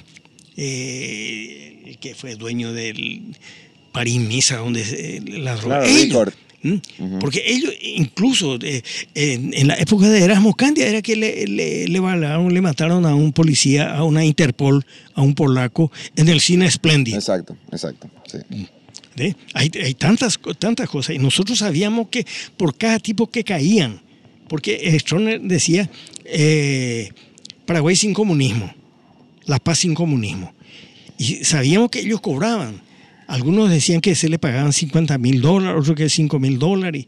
¿entiendes? Y todo, y todo eso, nosotros sabíamos toda esa atrocidad. El temor que le hacía, le da a, a la gente. ¿eh? Ahí está el tío, el tío de Marito, el coronel este, Popor Benítez Perrier, que es el hermano de, el hermano de su mamá. Él era el que se encargaba de traer la niña de, de 7, 8 años, de a partir de 8 años traían para armar orgía, eso se sabe. Hay libros escritos. Malena Hashwell, el que fue hija de Washington Howell, que Aníbal Miranda escribió libros sobre eso, se sabe. José de Tone, José de Tone escribió, ¿sabe eso? Ellos entraron en el archivo en, en los Estados Unidos con Aníbal Miranda para, para saber eso, ¿entendés? Entonces, este, estos tipos, ¿qué es? Al servicio del capitalismo, el, im- el imperialismo. Claro, y también en la podredumbre del poder que ya Sí, sí, termina sí. corrompiendo hasta lo y llevándolo al extremo de lo más bajo al Y ser humano. claro que ¿verdad? sí. Eh, esto es el, el coloradismo. Bueno, el coloradismo surgió luego este, eh, traicionando. Ellos fueron, ellos, ellos fueron lo- lo- los de Q, los Aguirre, los Díaz de Bedoya. Todo, todo, todo. Ellos fueron los Iturburu. este hijo de puta que, que, falsificó todas las actas de votación para que Marito, para, para hacerle que, que Marito ganó la elección. Es descendiente de los traidores eh, de Paraguay. Los, los que traicionaron al Mariscal López. Ellos se prestaron para, pa- para, que el Paraguay, porque el Paraguay iba progresando a partir de Rodríguez de Francia y con los López. Paraguay era un país pujante y nosotros, por suerte, nosotros sabíamos esa historia. Por eso es que nosotros nos enfrentamos y preferimos morir como murió López antes que decirle, este es mi camarada, este es mi, mi contacto, este, ¿entendés? Preferimos morir. Cuando, cuando, cuando te liberan, ¿cómo es?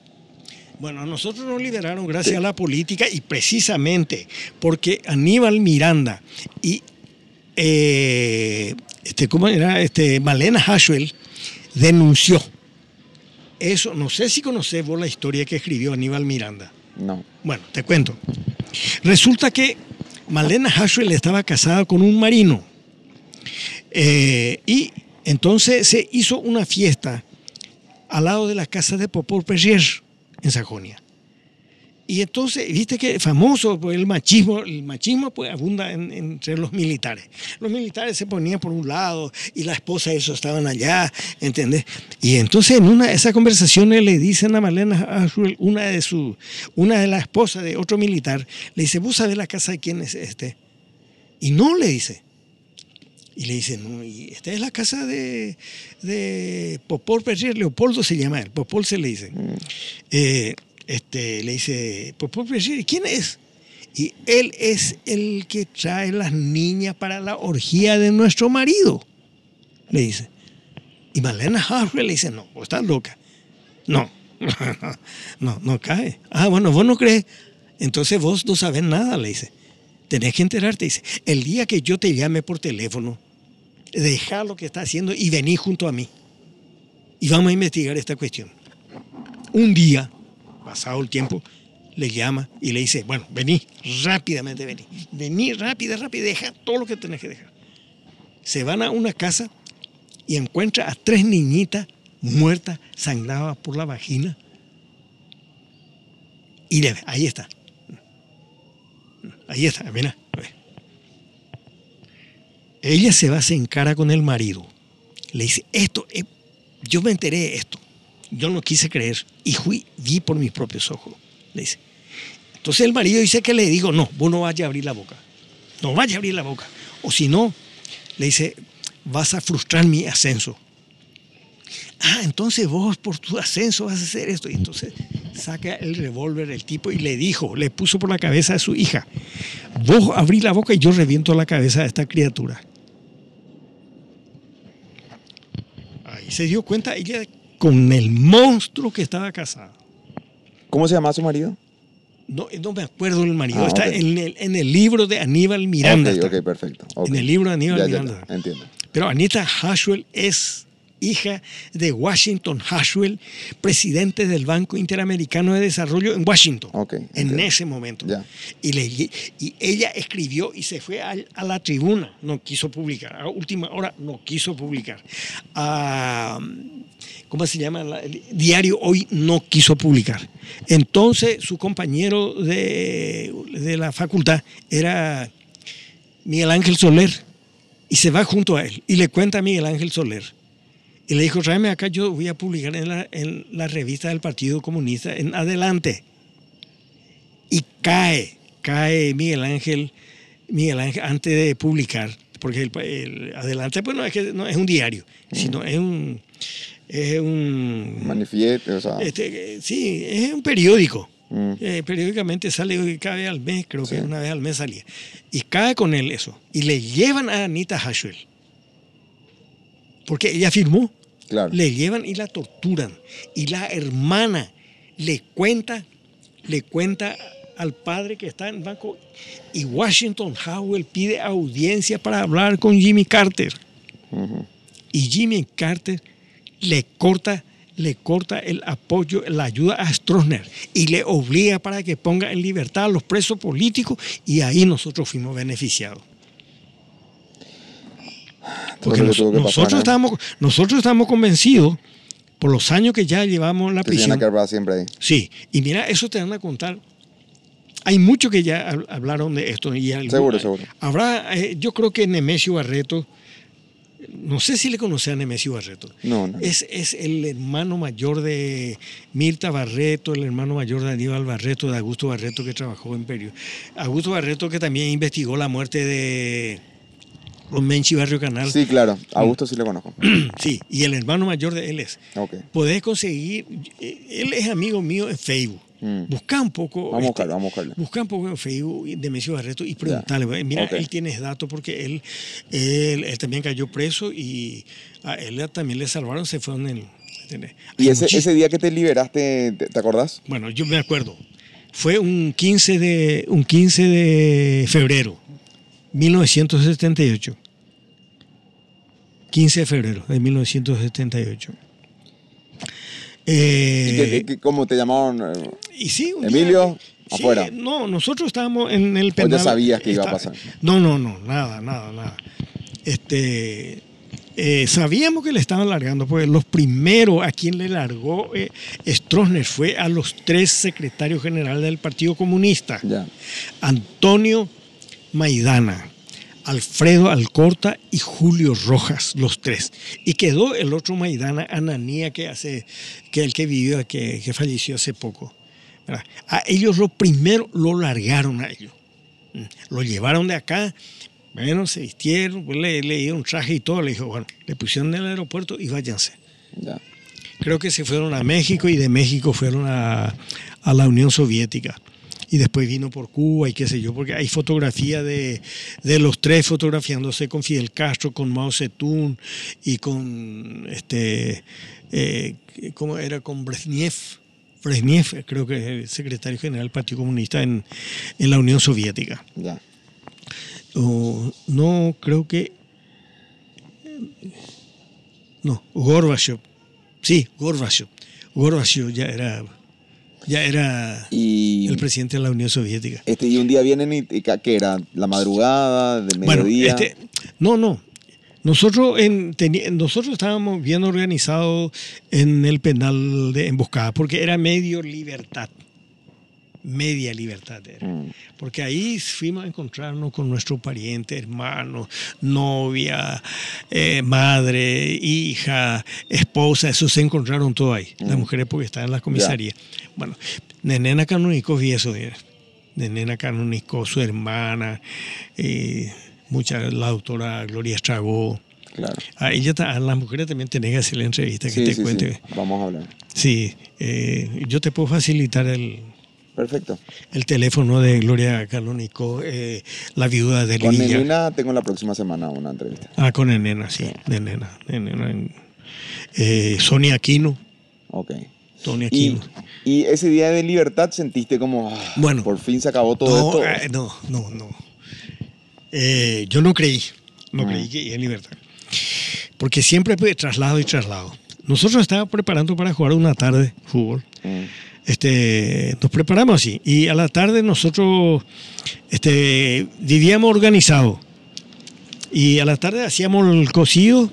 A partir de las 3 de la tarde ya se hace el cocido para... Porque había 25 celdas. pues. 25 celdas. Las mujeres estaban a partir de la celda de la celda 16 o 17, no me acuerdo bien. Hasta, hasta el 24 estaban las mujeres. Y desde la celda 1 hasta la celda 14 Mm. estaban los varones. Sí.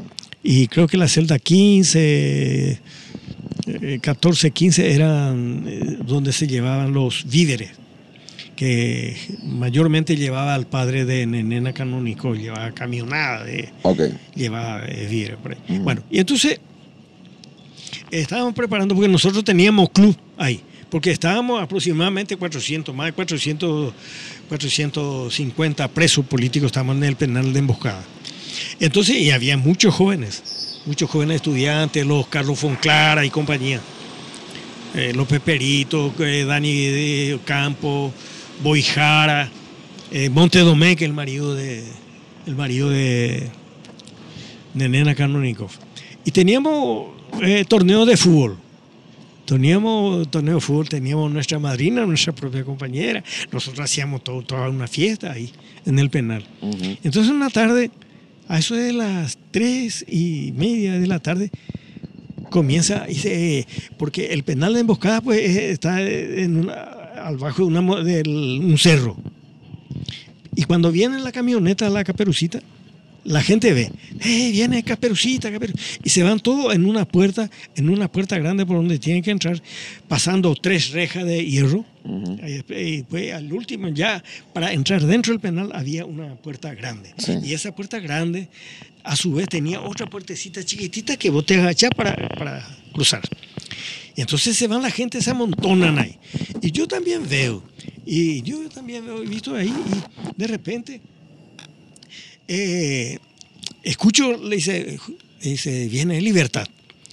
Y bueno, la libertad. Y sí, después comienzan a hablar. Y el último, de los cinco, el último era mi nombre. Cuando yo, el primer nombre que escucho, Rogelio Mora, era mi compañero de celda y que estaba haciendo el cocido, porque le tocaba, porque era de mi grupo y no tocaba hacer el cocido. Y después ya íbamos a entrar a jugar el fútbol y después de terminar el partido íbamos a merendar. Cuando yo escucho que dice Rogelio Mora y después escucho el nombre de otro, de, una, de tres mujeres y dos varones, lo que salimos, ¿sabes? Y, y dos madres con sus hijos chiquitos. La de Fariña con su hijo, eh, Lupita Rodríguez su hija y Saturnina Almada que hace poco, que hace poco falleció una compañera de, eh, falleció a los 96 años falleció. Entonces cuando yo escucho el primer nombre, que pucha, me voy corriendo junto a Mora a decirle, Mora, Mora, puta, déjate tu, vida, tu libertad. Y el tipo, no, déjate de joder. No, ahí viene. Mira, dijo la lista, el oficial, me acuerdo bien el nombre del oficial. El oficial dijo su nombre. Y, y- y la gente me vieron que yo me fui corriendo a la cocina, en el patio. Porque en el centro del patio, eh, una hectárea cuadrada es el penal Ya. de emboscada. Ok. Y en el medio mismo hay una planta de guapo enorme que tiene. La sombra es desde allá de esa muralla, así, de, de- diámetro, 25 metros de diámetro de sombra. Vos para abrazar ese árbol tenés que, entre tres tenés que agarrarte. Coco arce y eso de, de tal.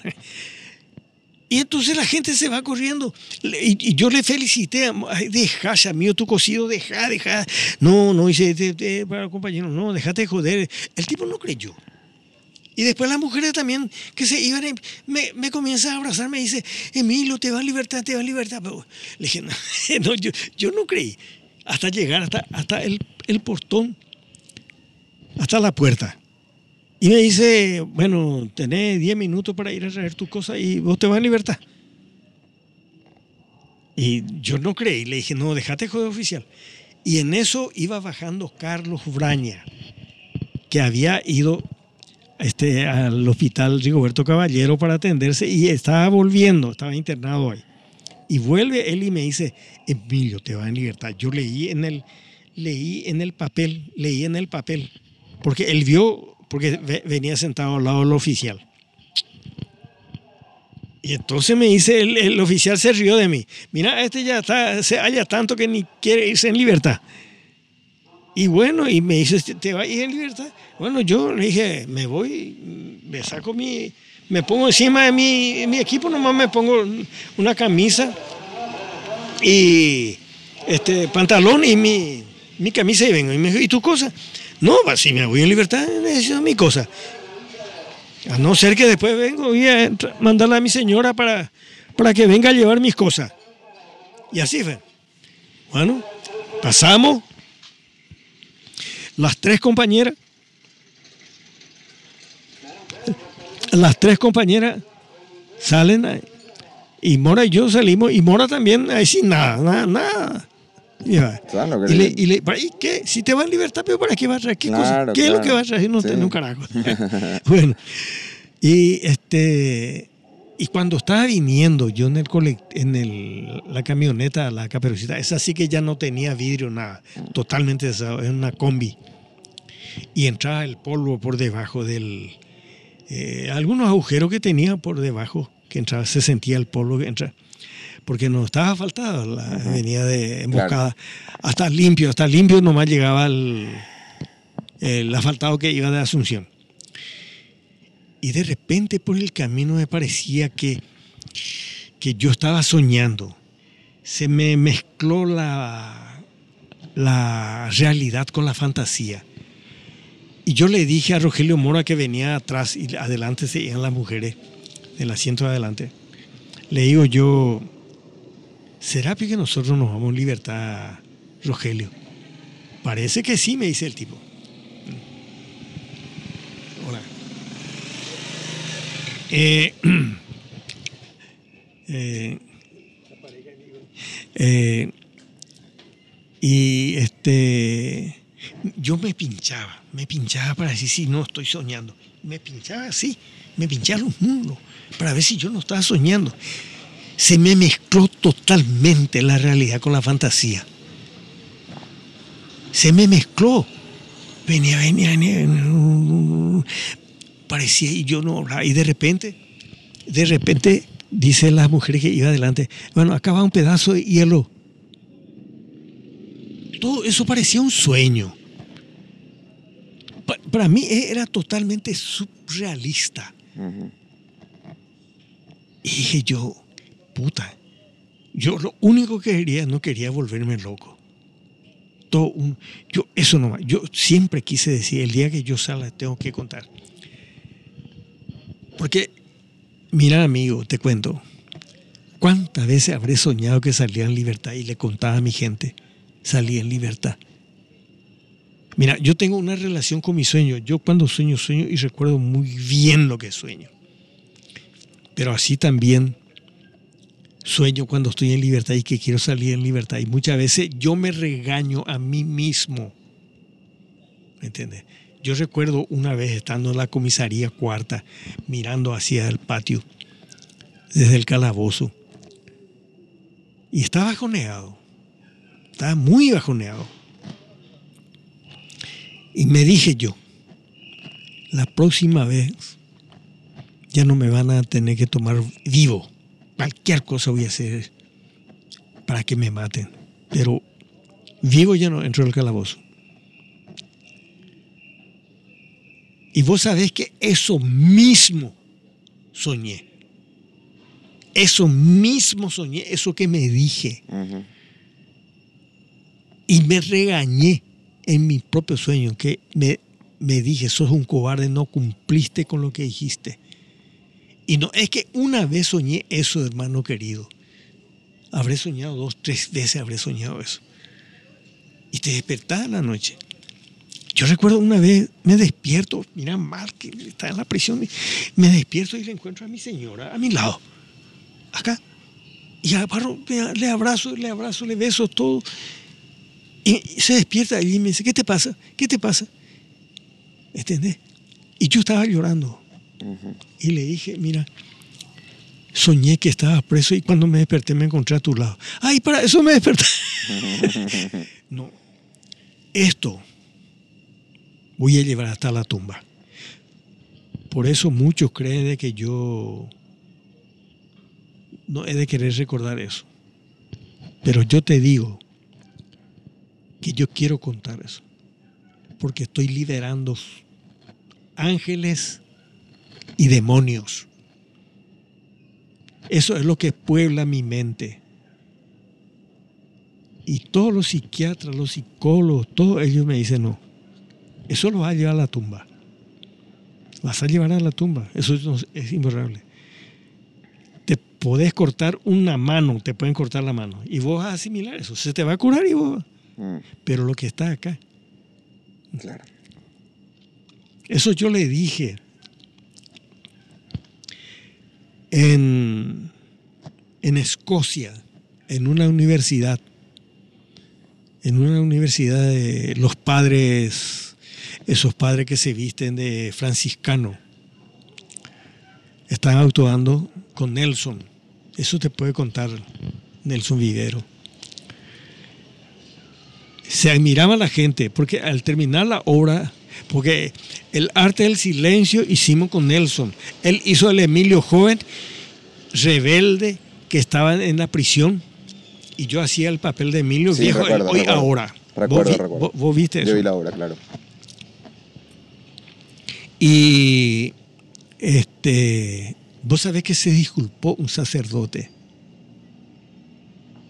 Porque ellos vio y le impactó la obra. Porque la Jennifer Harley es una gran directora, una gran dramaturga, porque todo lo que se dice en el arte del silencio es cosa que ella me grabó, así como vos me grabaste, y me pidió hacer la obra. En donde nos íbamos, en las universidades, donde íbamos a actuar. Mira que nosotros actuamos en, en Escocia, Gales, en Inglaterra, en, en, en Italia, en Suiza, en Suiza, en la universidad más cara del mundo, en donde se formaron el, el tico, el pendejo este que hizo Harry Potter. Claro. Ahí fuimos a actuar con, Radcliffe. con Sí, Nelson Viviero. Y Nelson Viviero actuaba de traductor Sí. y las cosas que preguntaba la gente. Entonces esto, esto que te digo, yo voy a llevar a la tumba. Lo voy a llevar a la tumba. Muchas veces, a veces, eh, hasta no hace mucho volví a soñar que, pucha, tú traes preso la puta peleando, que diciéndole el abogado, qué sé yo. no.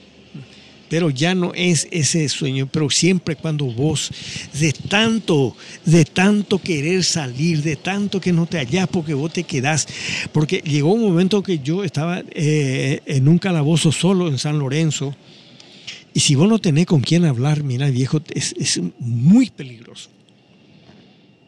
Porque no podés definirte, no podés salir, y vos no, no, no, no, no está en tu mano. Por eso yo siempre me tomaba con mi compañero de celda. Primero porque era el más joven entre en donde iba, ¿verdad? Y los otros ya eran presos antiguos. Y yo lo único que quería era mi libertad. Y recuerdo que una vez se va el general Brites, que era jefe de policía, se va a la comisaría séptima y yo le grité desde, desde, desde la ventana. Le, le llamé general, general Brites porque él fue el comandante, él fue comandante cuando yo estaba en Cimefor en, en, en, en, el Chaco. Entonces yo le grité, le grité y se acercó. Se acercó el tipo. Y se, me dijo el oficial, ¿cómo vos le llamas? por ahí, le dije, no, a mí no me interesa, le dije. Se ñan de Yara, un ñan de Yara, noitas. Y se acercó. No, no, no hasta la pared, de, una distancia aquí como el cercado y me dice, general, yo soy Julano de tal, yo soy Emilio Barreto Dávalos, le dije. Ya llevo tantos años de prisión, creo que nueve años estaba ya preso, le dije. Yo creo que pagué toda ya mi culpa, si culpa habré tenido, le dije. Yo quiero mi libertad, general. Y el tipo boludo, mentiroso, le dice a un oficial, eh, anote, anote por favor su nombre. Me dice, ¿Cuánto, ¿Cuántos años lleva preso? Y tantos años preso. Ah, vamos a revisar su caso.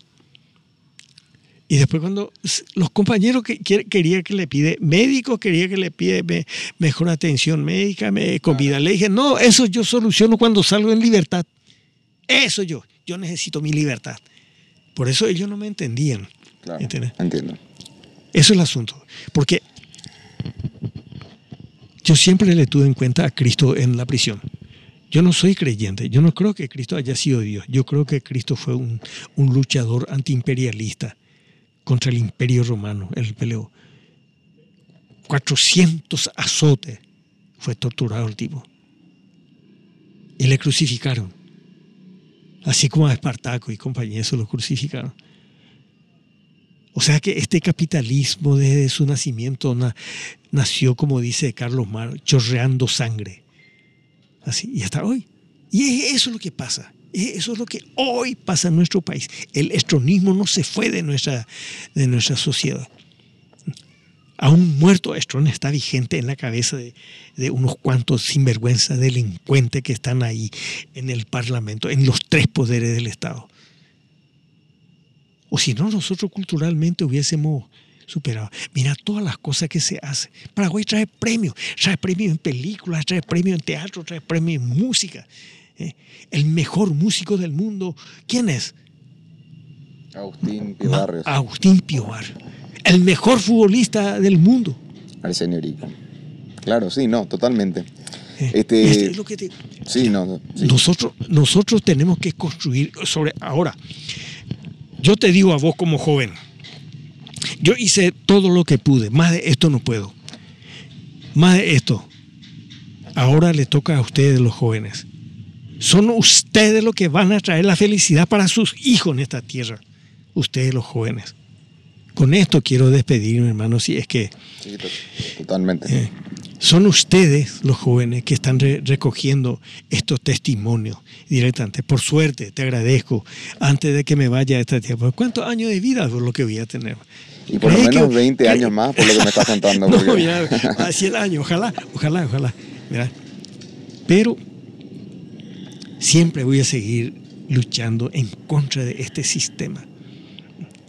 No merece pues nuestra gente decir, ¿cómo Pico va a matar niñita de 11 años? ¿Vos te crees que una niñita de 11 años va, va a poder disparar? un Mira, ¿a quién lo que le quiere hacer creer? E inmediatamente, ellos, a, a la gente del EPP, ellos ya le liquidaron todo. Ya le liquidaron todo. Si no, están utilizando la mafia, la narcomafia. Es el que gobierna el país. ¿Y quién posibilita eso? Es el Partido Colorado y unos partidos sin vergüenza que están ahí en el Parlamento que se prestan para ello. Hay que, mira, contado ahí en el Parlamento, no llega a los cinco dedos de la mano. ¿En quién se puede confiar en ese Parlamento? A nadie. Ni Lugo, ni, ni, ni Filisola, ni, ni ni Esperanza Martín. No le tengo confianza ni a la propia Katia, Katia González le tengo confianza. Más o menos creí que creí que este Payo Cuba iba a ser, pero al final de cuentas se, se vendió también. Yo creo que tiene que venir de la nueva generación, de abajo tiene que salir, de abajo. De abajo tiene que salir para reivindicar este país tan hermoso, este Paraguay que está lleno de gloria, llena de historia. Acá, pero que no- nosotros acaso no, no vamos a poder hacer películas. Este es un país rico en historia, viejo. Lo que podemos hacer, viejo. Emilio, Eso- te, te quiero agradecer muchísimo por, por, por todo, por, porque vivís la vida con una pasión admirable, inspiradora. Y gracias por, por compartir este testimonio que A me vos no también. debe ser a vos también. Gracias, y cuando me llamaste y me dijiste, eh, entonces yo estaba pendiente de tu, de, de tu venida. Te agradezco infinitamente, vos, mi querido Tere. Muchas gracias. Y contar con mi amistad. Así Igualmente, también yo cuento, y igualmente. cuento también con tu amistad. Por supuesto. Y tu lucha tiene que ser por tus hijos. Nosotros no teníamos hijos y luchamos porque que- y yo te puedo decir, por último, te digo que yo le vencí al estronismo porque formé una familia, porque ellos no querían que nosotros formáramos una familia. Y acá, acá entró mi hijo y mi hija fue la que se fue. Ella primero nació. Estos hijos nacieron ya de que yo pudiera salir de la libertad. Mi señora ahora está, está sufriendo la secuela que le dejó la tortura. Vaya a saber, vaya a saber lo que en su cabeza. Ella está sufriendo ahora de Alzheimer. Ya está, ya esas son secuelas, ¿verdad? Ella no quiere recordar, ella no quiere mencionar, ella nunca quiso dar testimonio, no quiere contar. Ella no quiere recordar eso, Claro. ni conmigo. Yo nunca y tampoco yo le pregunto. No voy a eh, extralimitarme en sus, Claro, no en su silencio, en su silencio, en su silencio. Eso le corresponde a ella. Es lo que yo le digo. Increíble. Mi hija siempre me dice, papá, vos tenés que dejar la prisión. Vos estás todavía mentalmente en la prisión, pero no puedo dejar, hermano querido. ¿Cómo voy a dejar? Claro. Yo le felicito a aquellos que, que- que se, sienten, se sienten felices. Yo lo que siento es un odio sagrado de clase. Le odio profundamente a estos corruptos que no posibilita que este pueblo se levante. ¿Cuántos talentos pico tenemos en, toda, en todos los conocimientos humanos? Paraguay puede salir, pero ¿quién está truncando? esta gente que están vendiendo nuestra soberanía, hermano querido. El Paraguay está tomando todos los brasileros. ¿Vos te crees el Mariscal López? Mira, murió el Mariscal López. Los héroes. Eduvigis Díaz y cuántos otros héroes. Y los legionarios, con Bernardino Caballero a la cabeza, son los que entregaron nuestra soberanía. Son los que rifaron, eh, rifaron nuestro país. Mm. Estos están rematando la patria. Estos son rematapatria de Marito y su entorno, los tres poderes del Estado. Y son ustedes los que van a cambiar esto. Mejor que no se sepa, que no